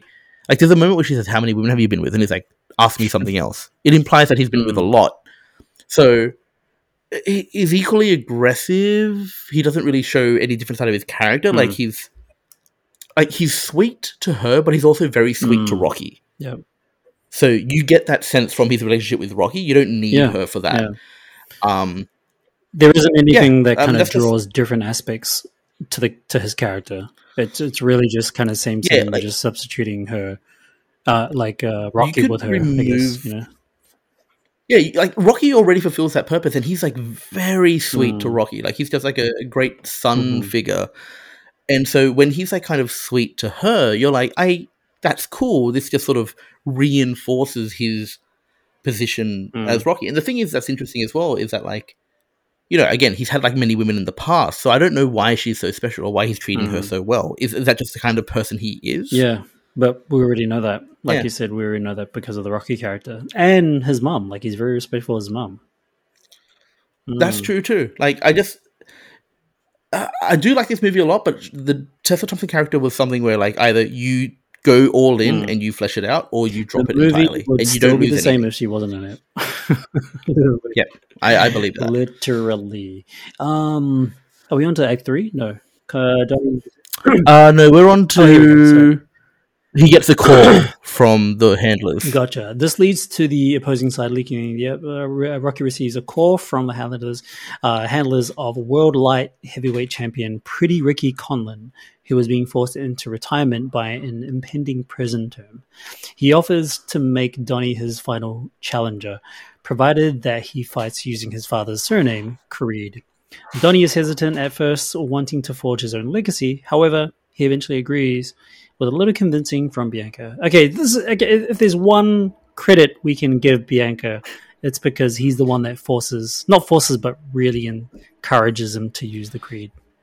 But um, Yeah, but- but- I, I kind of take back what I said a yeah, little but bit. like not much. I mean, if there's any, if, if there's anything we can give, her, Could it have could been have been his his mum. mum. It could have been yeah, even Rocky. Rocky could have been that guy, right? mm, maybe. Yeah, because Rocky knew his dad. It could have been more powerful. yeah, yeah, from and Rocky, and that's actually. like that. That can also be like another leaf of development for Rocky's character. Eventually coming to terms with, Mm. I need to trust Donnie now, and I need to trust him. Because Rocky could have easily been like, you know, I don't want you to do this fight, but you know what? Like, you deserve to use his name. Mm. You are his son. It's Yeah. actually a pretty powerful and you can thing. become your own by Um, living out your real, your true bloodline, kind of thing. You know. One thing that I really enjoy about this particular plot line is that it's a real callback to the first Mm. Rocky because in the first film, um, Apollo Creed's the champion of the world Oh. and Rocky is Spoiler. nobody, right? Like Right, straight up I'm not gonna watch nobody. and and the reason he chooses to fight Rocky is purely because like he has a gap and Rocky's nickname is the Italian Stallion and he kind of just falls in love with like Mm. Apollo Creed and the Italian Stallion. Like, Is that just where that, it's a that name comes from? It comes from the. Rocky films. Yeah, the Italian Stallion is like his sort of nickname. I don't know if it came. I mean, surely they didn't make it up, Hmm. but um, yeah, I- it's just like one of those things where it's like purely because the name sounds cool, he's going to get an opportunity of a lifetime, which is pretty much what's Mm. happening here. Yeah, fair enough. I enjoyed that. Cool throwback. they're. Yeah, sorry, Bianca, but your character just wasn't very exciting. She, she didn't do a lot. lot. Like she did that, but someone else could have done that. Like I just, I feel like she's like what twenty minutes. yeah, all up, probably about that 20, 25 minutes, maybe. Yeah, you could Of tighten course, that. for sure. Just cut her out. Cut her out. Cut her out. More fighting. More fighting. Also, like boxing films shouldn't be two hours. True. Like they shouldn't. They it's should. it's an hour over two hours, actually. Yeah, you know what? You said one hour fifty two. Yeah, sorry, I it's not one. I saw one hundred sorry, it's not three one hour fifty two. It's actually two hours and thirteen minutes. Yeah, I yeah, one thirty three. I saw was that. from the previous film that I had in this template. Ah, okay, cool. All right, let's jump to Act Three. All right, well, helping Donnie train Runkle, Ruck, Runkle, Runkle. Oh, I did like Runkle. oh, Yeah, Runkle. Runkle. He keeps calling him Uncle. Unk, hey Unk. uh, Rocky stumbles, falls, and ru- is rushed to hospital. Through further testing, he is diagnosed with non-Hodgkin's lymphoma. Lymphoma? Okay. He is unwilling to undergo chemotherapy, citing uh, its ab- inability to save Adrian when she had ovarian cancer. It's like, dude, man, she had a different type of cancer. Come on, don't you know?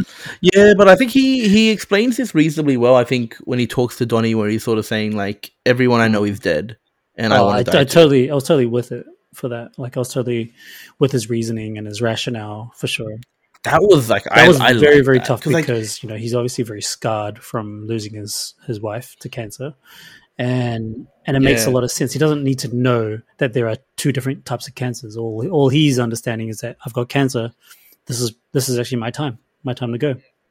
Yeah, yeah, he's happy about it because like you see him in that scene where um he goes and visits the Mm. graves, right? And he's like very happy talking to his wife. That's a beautiful scene. Yeah. Yeah, it's a great so scene. good. Like it's actually I feel like that scene is we didn't talk about it very much, but the idea that like he's like pulling a special chair out of the Mm. tree, like you know he goes Yeah. there all the time. And I just think I love that kind of cinematography where you're able to oh, it's not called cinematography, but like Mhm. scripting, I guess, where you just gain so much about a character from like one Oh yeah, from just monologue, you know, and Yeah, the setting. And but like just the fact that he has a chair there it tells you so much about the and the chair character. tells you so much. Tells you that he's still hanging on to like past memories. You know, he's trying to move on, but his way of dealing with this is just by hanging out. Um, like he's talking to her like she's still alive, which is pretty cool. It's also what we call um, Um uh, psychosis. No, I'm kidding. One thing that I kind of didn't like about this film at this point was that, like, and I, I probably didn't really go into it that well because I've kind of missed it, but like, Donnie is brilliant against random Mexicans. He gets destroyed by Wheeler. When he's training with Rocky, he's shown to be like really fit, but his boxing skills aren't very good. Like, he's Oh. worse than that random guy's son Mm. right? He's like learning from that random Mhm. guy's son. Um, and then he beats the the kid of the other coach, and it seems somewhat lucky Hmm. to be honest. Like he doesn't do that great. Um, like it, I I feel like the film doesn't do a great job of letting you understand, like, sort of how good is he and how well is his training Hmm. progressing.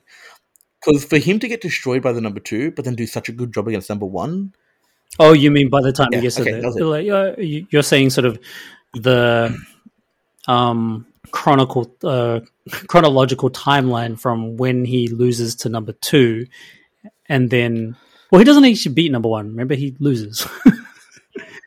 Yeah, but he does well, really, he does a good really job. good job but i guess there's there's progression of some sort there. It it wasn't really an issue that i had. Like i never even thought about that being Yeah. an issue. I never thought about his boxing regime or his training program as we see it in sequences. You know it sort of jumps in and out. He's in the gym. He's outside the gym. He's running outside whatever. Um all of that kind of stuff is kind of like a blurred montage to me. And i don't really i don't really kind of see all these f- training sequences as kind of like oh he's really good here but then the next training session oh he's not really that good here. See, I'm picky about montages. See, you know what I love in a good montage? I'll, I'll get Yeah. into it. Like, usually in a good montage, it's like he's trying to chase the chicken, right? And he, he can't chase it. He's so slow. And then the coach is like, oh, you're so slow. You're Mhm. so crap. And then you got the music building in the Mhm. background, and he's kind of crap at everything.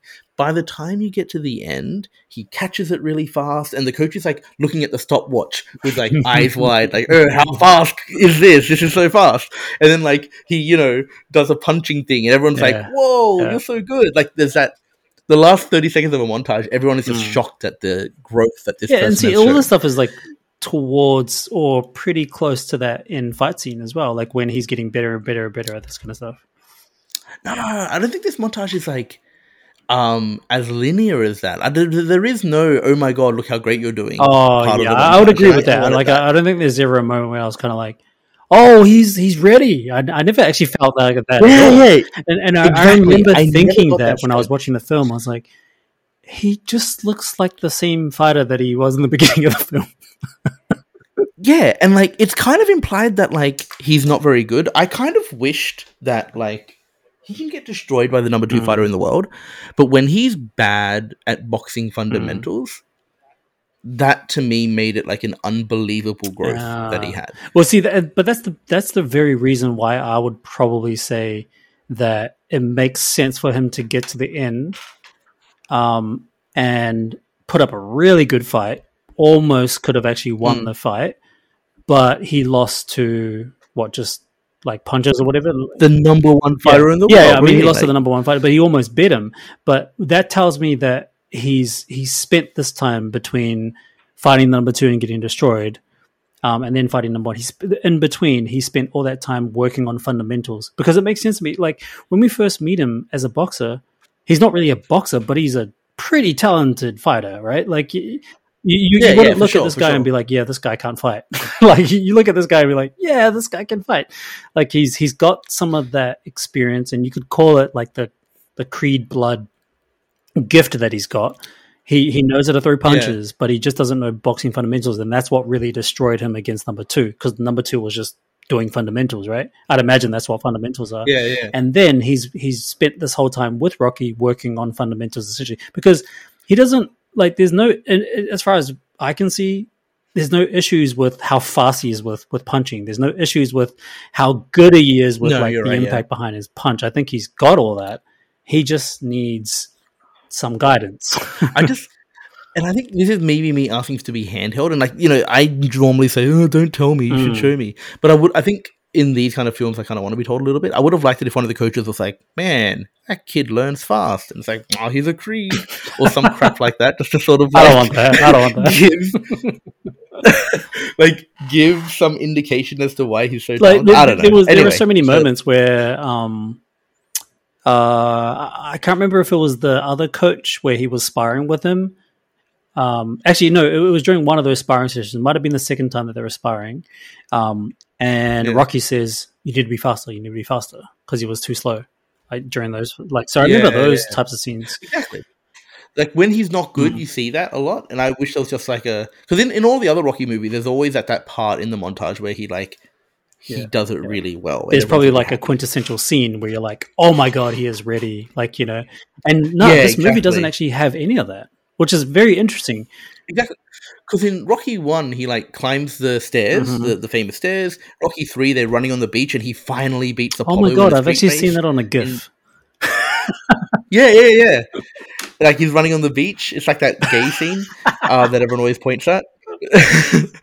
and then in number four, he like finally climbs this icy mountain and he's cheering. Right. Like it's, I just I wanted that and I didn't get it. I think this one, actually, it's a, is it a good time to talk about it? I wonder. There's a scene. I'm just want to. Yeah, there's a scene in this movie where he's running and he's made friends with these random motorbike kids in the area. And then he's like, I'm going to go see Rocky. Come ride with me. And they're like, yeah, Adonis. And they all riding with him and he's running. And then, like, he gets to a random stop in the street. And he's like, yeah, yeah, yeah. And he's like punching, punching, punching. Um, they're all around Yeah. him on their bikes, like revving. And then Rocky's like on the top of, like, he's like in the second floor looking Hmm. down, clapping. That's very much And like I a Rocky scene, right? to It's very much like Rocky. That Rocky is. yes. I like. I thought it like that one looked a little bit corny. It's pretty corny. Like, yeah, but uh, for some reason I love it when Rocky does it in the other films. I don't know maybe why. this one is just like it's not it's not that kind of setting anymore. It's not that kind of time period. I think maybe that time period back then it really worked, but oh, 21st century, I just it's like it's, it's so different and I don't think it's that I don't like the concept. I just think maybe like the, the, the dirt bikes, the fact that they're like around him and he's just like punching in the middle of a ring of would you have preferred scooters?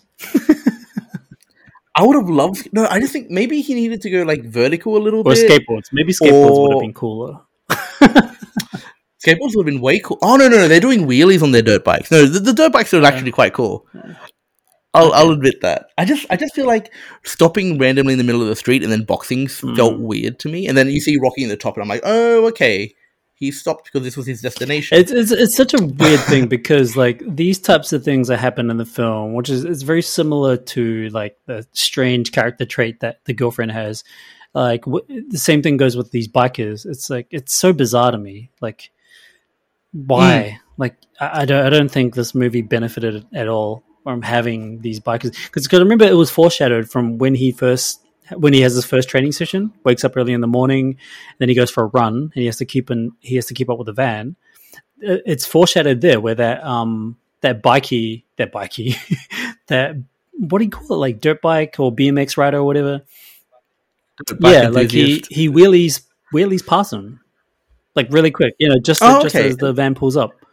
It- It's it's really abrupt. Like know- it's it's it's so obvious, and I'm kind of like that was such a random thing to have in a scene. it was like, and then of course it's foreshadowed, and I was like, no, that's why that was at the beginning of the film because they're eventually tying it back with them circling. I just felt like they want they had like the like um a bunch of people that were hired were like, you know, I'm really good at riding dirt bikes, and we're like, oh, let's work that in somehow. like, we can, can you imagine? No, I, I, I think I think the whole point of that was to try and create a scene that is resemblant of like the Rocky series. And The so, how do we do that in the 21st yeah. century way? It's like, oh, I got a good idea. Let's do like dirt bike wheelies because maybe that's a popular thing in Philadelphia in the 21st century, which I think it is. You know what? I, I really wish they did, and I think this would have been cheap. And I think like if it did happen this way, I probably would have complained Mm. about it. But in the first film, oh no, not in the first film, in the second film. So the great thing is, it's a great, it's a great um sort of uh, progression. In the first film, he runs the length of Philadelphia, then he gets up to the stairs and he's like, yeah, and he's punching, and no one gives a shit, right? And then the second film, he is famous Mm. by then. And so when he starts running, all the kids start running with him Ah, and then he gets to the That top of sounds the like way stairs, more and like, impact. and he's got like stairs of like he's got like just all these kids around him, and he's punching, punching, punching, and they're cheering, and they're like really happy for him, That sounds way better. and that's great. and like I think like like it's kind of cheap for him to do the same stair. he does it at the end, yeah. but at the same time, oh, he does like a walk. But I would have loved it if Rocky said, "You know what? You need to get from here to here in like." Three Mm. minutes. Like this is like a Top Gun situation, and like he just fails, fails, Mm. fails, fails, and then one time he pulls it off, and he's so happy and he's cheering and he's punching the air and all that stuff. And you don't need dirt bikes, you don't need kids. I think it would have been a cool homage. It would have been like that scene Mm. done better. And even though it's kind of cheap because he's doing the exact same run and the exact same scene and the exact same hmm position, I just think it would have been cool.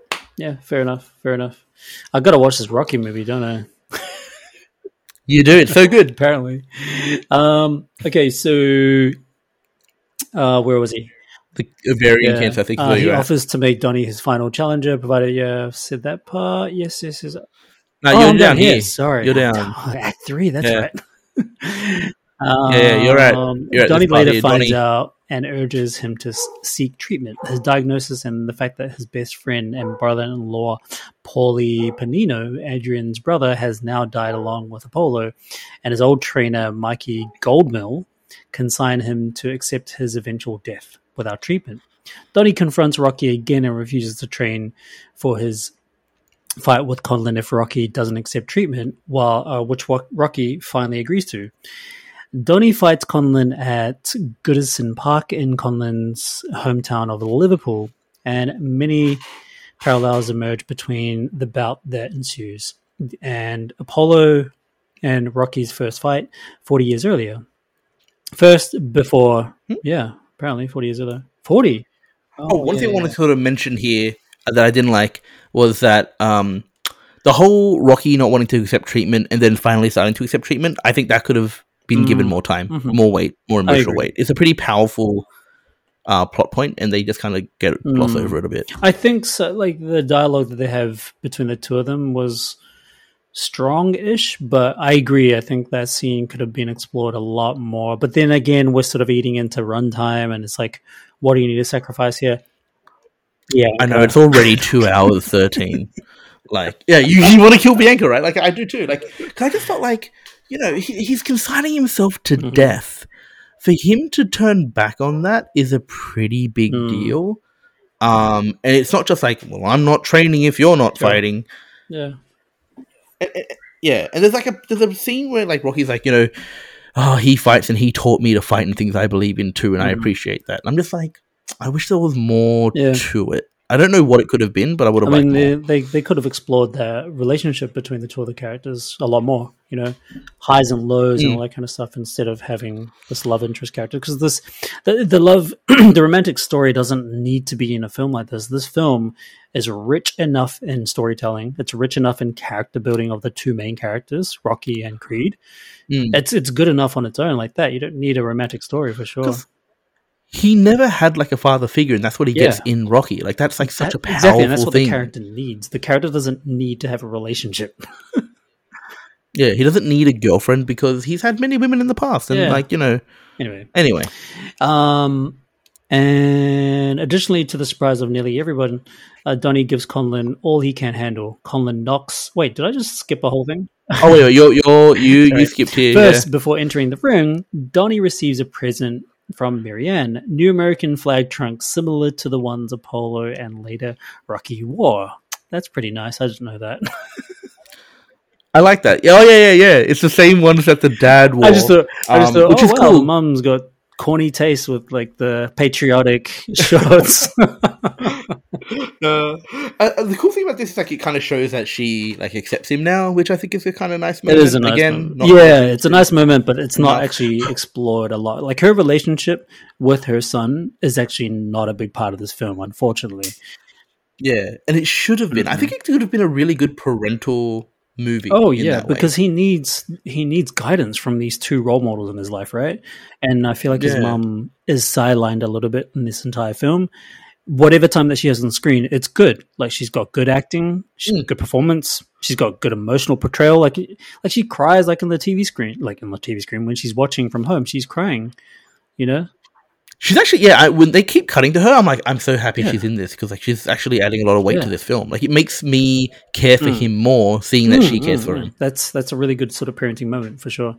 Um, but yeah, I'm, I'm a little bit sad that she's not a bigger part of this film and a bigger part of his journey actually, because his journey is Mm. really just predicated on his relationship with Rocky. Yeah, um, okay, so additionally, to the Additionally, surprise of nearly everyone, Donnie gives Conlan all he can handle. Conlan knocks Donnie down, but Donnie recovers to knock Conlan down for the first time in his career.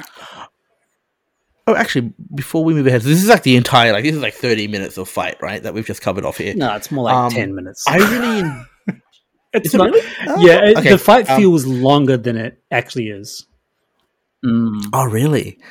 Um, I feel like, like you know, the fight school. Like, if you watch the old Rocky movies, the fights are not good. Oh, really? they like it's like they're, they're like WWE style, like putting their hand out Oh, and punching no in the face. Like it's not. You're supposed to well. encourage me to watch These fight scenes. Uh, the storyline's really good. um, but the fight scene, like the fight scene, is like fun for an action movie fight scene. But if you're a boxing enthusiast, you're going to think, "Wow, this is very unrealistic." Like I can't fathom that. Um, you know, this is How boxing is the best fighter in the world. Yeah.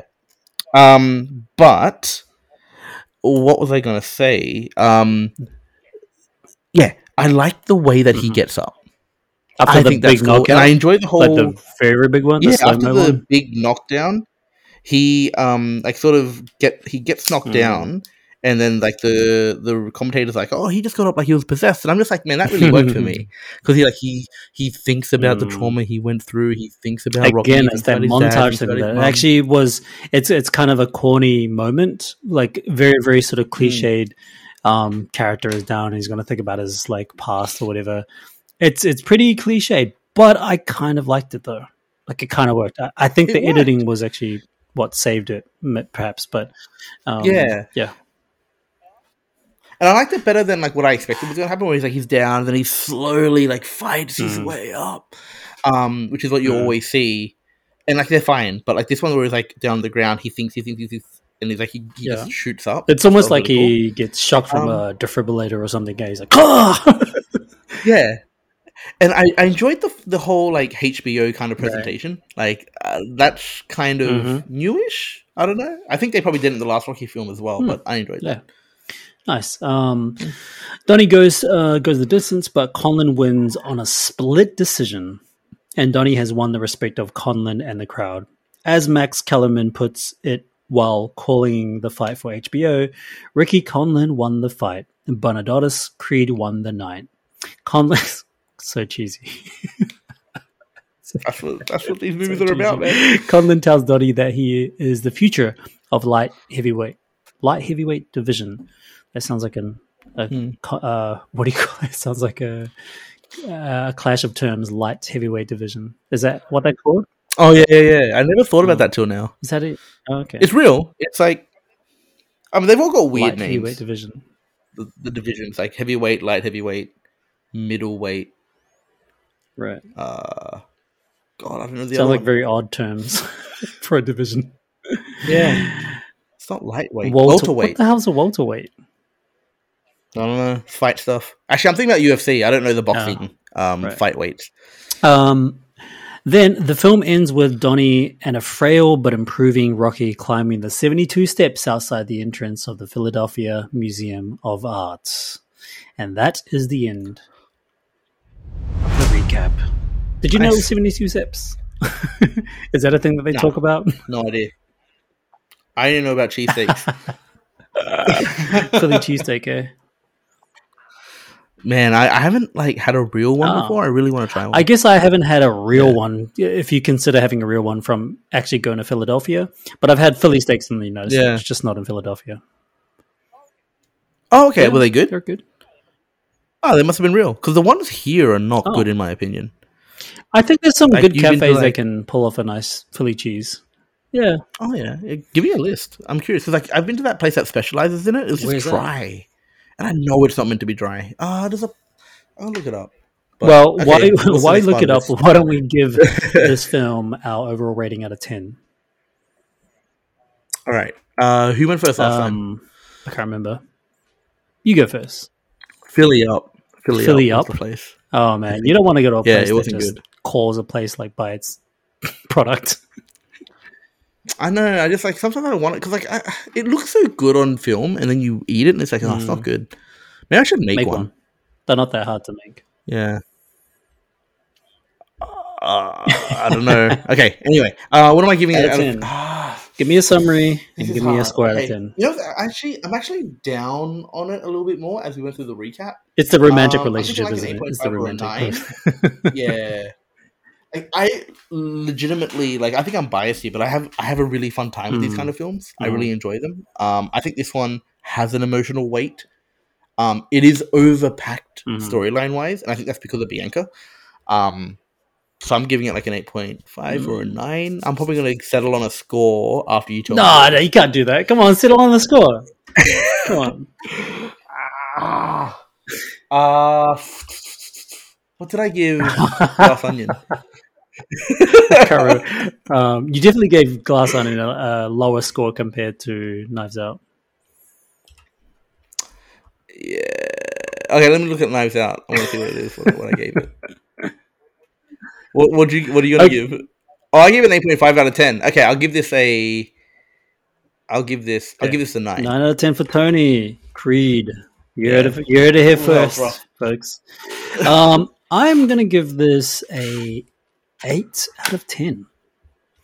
I initially, okay. before recapping, before doing this uh, rec- uh, podcast, I actually thought, Yeah. oh man, this is a solid 9 out of 10 film. But then after talking about it, I'm like, oh man, I got to bring it all the way down to an 8. An eight. It loses two points of like the perfect score of 10 because it's things like it's things like the romantic relationship aspect. It's just it just doesn't work. Like I like Yeah. Tessa Thompson. I think she's a good actress. And I think she Yeah, no, she doesn't no, do she a doesn't bad do a bad job, at all. Like she does a good great. job at being this character, but the character has zero purpose in the film. Serves the plot. Yeah. No, no way. It just yeah, she has no way of serving the plot at all. Doesn't even serve the characters around her, especially her boyfriend, which she should have played a big role in that. And the other thing that sort of brings it down um, to what eight is just missed opportunity with his mum, not having that relationship because that would have been a powerful anchor to develop and to take the character into different areas that we're unfamiliar with. Because as much as I think the character is really good in this film, uh, you know, we're talking about Michael B. Jordan's character, it's good, Mhm. but it's still fairly one dimensional. I, I feel like his character's a little bit flat. It's not like he's. I, I don't come away from this. I don't come away from this film thinking, "Oh yeah, he's the kind of guy that I want to hang out with." you know, not, that that's what I'm looking for in a Oh. character. I'm just trying to say that Yeah, he's a very one-dimensional character where there's not he a lot of as- like um there's not a lot of interesting layers to him the only layer to him is that he's he's Yeah. he's traumatized he's got a chip on his shoulder he wants to prove himself to the world um and that's really about it yeah. I, I, he comes across as someone I definitely do not want to Mm. spend time with. Um, I think that's on purpose. Oh, not on purpose, but like I think that's like it's like strong, and I'm like, oh, okay, it goes either way. I'm happy with that. But like, yeah, you're right in that like he he's like kind of like a, just a, a generic nice guy who's very aggressive, who cares Mm. a lot about boxing, and wants to like you Yeah. know make and, and if that's the intention Yeah. for Ryan Coogler, then they've achieved that in flying colors for sure. But I, I just find the character just to be a little bit wooden at times. Um, someone Yeah. like Rocky, right? He's very experienced, very wise. He's not a one-dimensional wooden character. I don't know if he's if he's like that Oh. in Rocky. Like, is this uh, is is he a very wooden or flat character in Rocky, or is what you see here? Not at He's all, like no. very. He's a very interesting guy. And, and that's the thing that I think like this movie tries to capture, um, where like because like Rocky is like this like he's like this brute who's really soft and Right. really sweet. See, that's that's Um, a more and it comes interesting, across warm really character well. to really engage with and really connect. I always like I, I see this kind of character and I'm seeing the performance. It's almost like watching fireworks, but I don't really care about it. You know, it's like I'm not connecting Mm. to the character in, in this kind of way where I'm like, yeah, yeah, I'm I'm I'm all for it.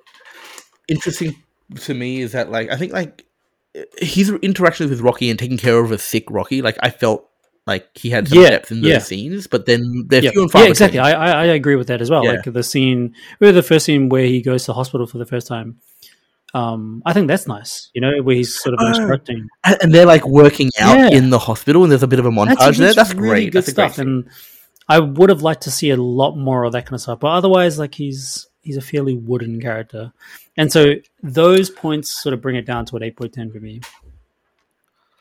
Um, one thing that I wanted to call out before we ended this, and I think that this is one of the reasons why I really like this film, is that it is um, it's an example of a successful Mm. spin-off in the way that like you take a brand new character, you use the existing characters and the people that you know and love to anchor him Mm. in a story, and then like let's say for example Rocky isn't in Creed two.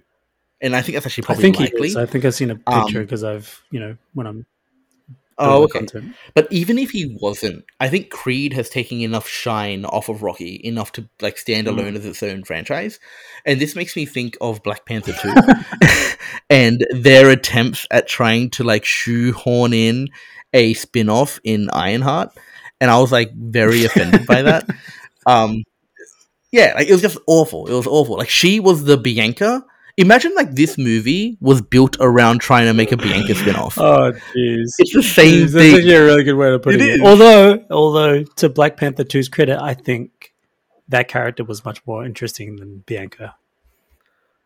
I don't think she's that much more interesting than Bianca. Like, if you really think about it, I- Well, like she's maybe more. if, interesting. if you're defining uh, interesting character in terms of the lack of or having no ability to contribute to the story, yes, I'd agree with that. Because like these characters Yeah. actually don't Yeah. contribute to the growth of the story at all.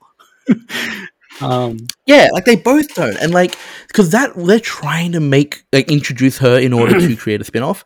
Um, whereas I think yeah, Creed is like you love Rocky, hey, love this guy, and I think they do a good job of doing that, like taking that shine off of Rocky and passing some of it to uh, Mm. Creed. Whereas I got really mad about Black Panther two attempt to do that in such a well, terrible way. here's a way to settle this: if you had to take one of those characters for a drink, who would it be? Wait, you're talking about like Yeah. Ironheart or Bianca? Oh, probably. Oh, wait, a drink Yeah, just, just to, to hang beer. out, right? Maybe Oh, Bianca purely because because She just seems. I don't think I'm going to be to, like- engaged. I know. no, but Bianca's into like music, the making Sure. of music. That's interest. That stuff I can sort of get interested in. Whereas like uh Ironheart, whose character I forget the actual name of, Um, she's like the smartest woman in like like in America or something, right? Like she, she's just to be talking to me about like fucking quantum physics or some shit. I don't yeah, know but what, she's what's going she's got there. some coolness to her as well. Like she's not just a straight up nerd. We we have we don't even know like how much of a nerd she is. We just assume, and it's like even implied like that she is a nerd because she can build all this stuff. But we don't know like her nerd dialogue, right? Like she just seems like a very cool cool, cool character. Yeah, but I feel like if she wasn't talking about that, she's kind of just making uh like concessions Yeah. for me. Like, oh, he's not interested in this kind of stuff. I'm going to talk about some dumb Mm. stuff that he's interested in. Whereas I think Bianca, I could talk to her about things she's passionate about and Yeah, actually but be Bianca, you'd be like like half the time you'd be like, "Did you hear what I said?" No, but she's got she's got technology, man. She's got technology up and around. You're like, what? Another? Oh, another She's beer. Okay. Yeah, no, no, no, no. She doesn't show signs. I mean, I bet in number two though, she's going to show signs of actual degradation. I'm excited about 2 and Mhm. three because I can see how. I mean, assuming he stays with her, of course. Um, there's going to be. actually some, don't know some, if she is in the there. next few movies. It is okay if she's not in the next movie. Then drop me down to an eight. you have this like pending rating at the moment that's dependent on the second. Yeah. film. like, like this has to lead to something. I don't know. Uh, I don't know.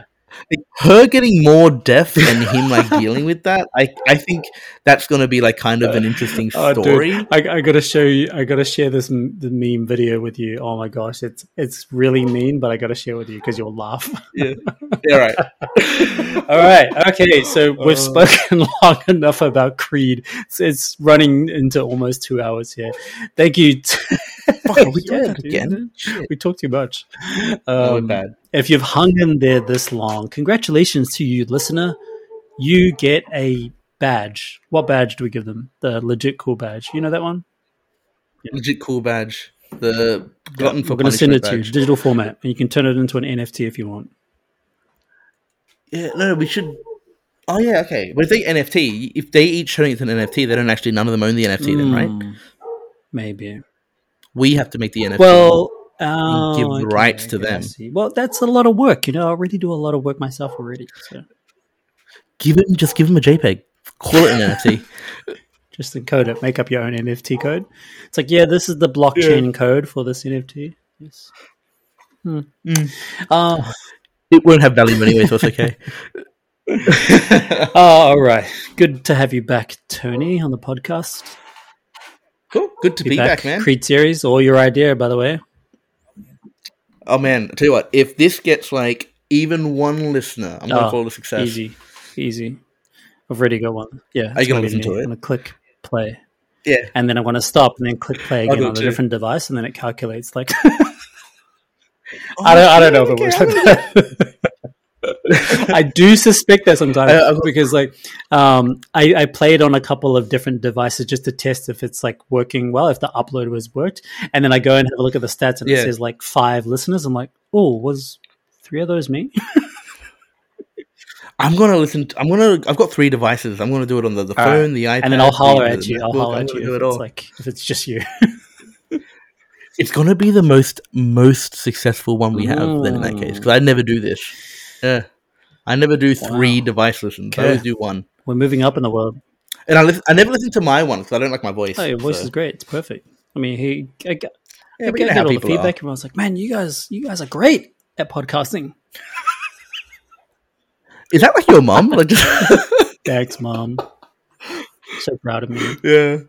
Um, before we Uh, end, though, is spe- like because we're speaking about we're reviewing and recapping sports films. Are there any other sports films that you want to like maybe review?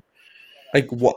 That are actually like timing relevant, Yeah. or what do you mean? I don't think there's much sport films at all. I mean, going on well, now, yeah, like right? Uh, it, yeah, time irrelevant. Like it doesn't matter like when it came out. I mean, Creed came out in Oh, man, I do 2015. it- I do more. Yeah, but that's, it's it's it's time relevant because Creed yeah, but 3 it's came out of the right? cinema. Oh, so we can't. How am I? How I, Uh, I don't even it? know when it's on streaming. It might be on streaming services now. Maybe I'm not sure. Uh, I might have to go. Uh huh. Uh huh. Okay. Okay. I see. But yeah, no, I, I'll do anything. Man. I love sports. I'm going to tell you one of my favorite sports films of all times.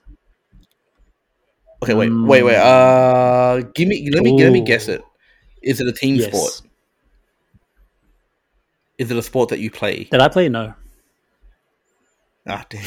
So it's not. Remember, it's not. It's not goal. Goal. Goal. How could that even be up there? Man, Goal is a good movie. Goal is underrated. you honestly, Goal is underrated. Oh, jeez. You've I seen. Goal, right? When the dad watches him play in that random Newcastle themed bar in like LA, I I Oh. cried. wow. Yeah, it's it's a touching Okay. scene. um, wait, is it one of the movies you've you, you've No. mentioned earlier? It's Cool Runnings. oh my god! I didn't even consider Cool Runnings to be a sports film, but it totally is a sports film. Nah, it's not. Is it not Cool no. Runnings? I didn't even think about that Okay, as a sports film. Actually, wow, that's that's interesting. Cool Runnings is, awesome. Love it. Yeah, It's a great film. It's a sports film. true. Um, no, it's not Cool Runnings. You, you want me to guess I can give you. Uh, Uh, if I give nah, you a clue, you'll be able to know. Okay, give me. Okay, just let's do it. Let's just finish this It's thing off hours, because yeah. it's like two hours. Right? Moneyball. Oh yeah, yeah, yeah. Okay, shit. I Hmm. should have said that. Like it's a. I should have said it's a business film. I mean, it Um, kind of is. I mean, it's, no. it's kind of about like them, like you know, trying to be a successful business in terms of like the losing team. You know, Yeah, no, no. Oh, Moneyball is fantastic. I think it's actually that's one great. of the best films I've ever seen Jonah Hill in. I think Jonah Hill was awesome in it. Oh, He's the genius. that's better than Wolf of I Wall think his character is more interesting in Moneyball. Wolf of Wall Street. I mean, I didn't. I wasn't a huge Yeah. fan of Wolf of Wall Street in general. Like, Me I, neither. I, I I, didn't say that, really like it. Like, I, like everyone is good in the film, but they're good for the concept. I just didn't like Leonardo DiCaprio in that character. I didn't like Matthew McConaughey in that character. I didn't like, Well, he's, he's only in it for like yeah, minute, he does that Matthew stupid thing with his chest. I'm like, Oh, you can't. I, I don't know if you. I don't know. I mean, that's the only thing I remember. Yeah. But I just I think like it's kind of funny in the sense that um I don't know if I want to watch like just depraved people de- be depraved Mm. for two hours. Like that just isn't Well, and there's no entertaining catharsis. to me. Like I'm always what like watching a film with some kind of catharsis to it. it's like reverse pursuit of Yeah, happiness. for sure. So, Pursuit, Pursuit of Happiness is, is like the film that I actually dislike Mm. quite a bit, and the reason for that is no, no, no. I mean, yeah, that's true, but no, like you just see Will Smith. Like this is before the slap incident, but like you see him just get like like just like you know humiliated and hurt and broke down, and like you feel sad for that because that's the protagonist. Like now I'd feel pretty happy about it, but um, at the time I feel sad about it, and then you watch that for like an hour and like forty minutes, right? And then at the end, it's like. Uh, Will Smith, you got the job, and he's like, oh, "Yeah, thank you." and then and then it just like sort of like he's taking his kid Mhm. to school and then Yep. credits and i just feel like the amount of catharsis does not equal the Oh, amount of pain sure. that you enjoy to get there Yeah, I'm not a big fan of that movie either. oh nice all right that's actually a pretty uh, rare opinion Yeah. i think Yeah, probably. Yeah. Yeah, people love that movie It's kind of the opposite of me being happy by the end of it. Yeah, I'm not happy. more- Like, I was- the if that's It was more like the pursuit of frustration. I was like, oh gosh. yeah. It's just, it's just- All right, let's wrap this up. But yeah, Um, thank you, listener. Cool. Thank you, Tony. We will see you back uh, sometime soon. And listener, thank you for coming, and we will see you again in the next legit cool episode. Bye. cool. See ya.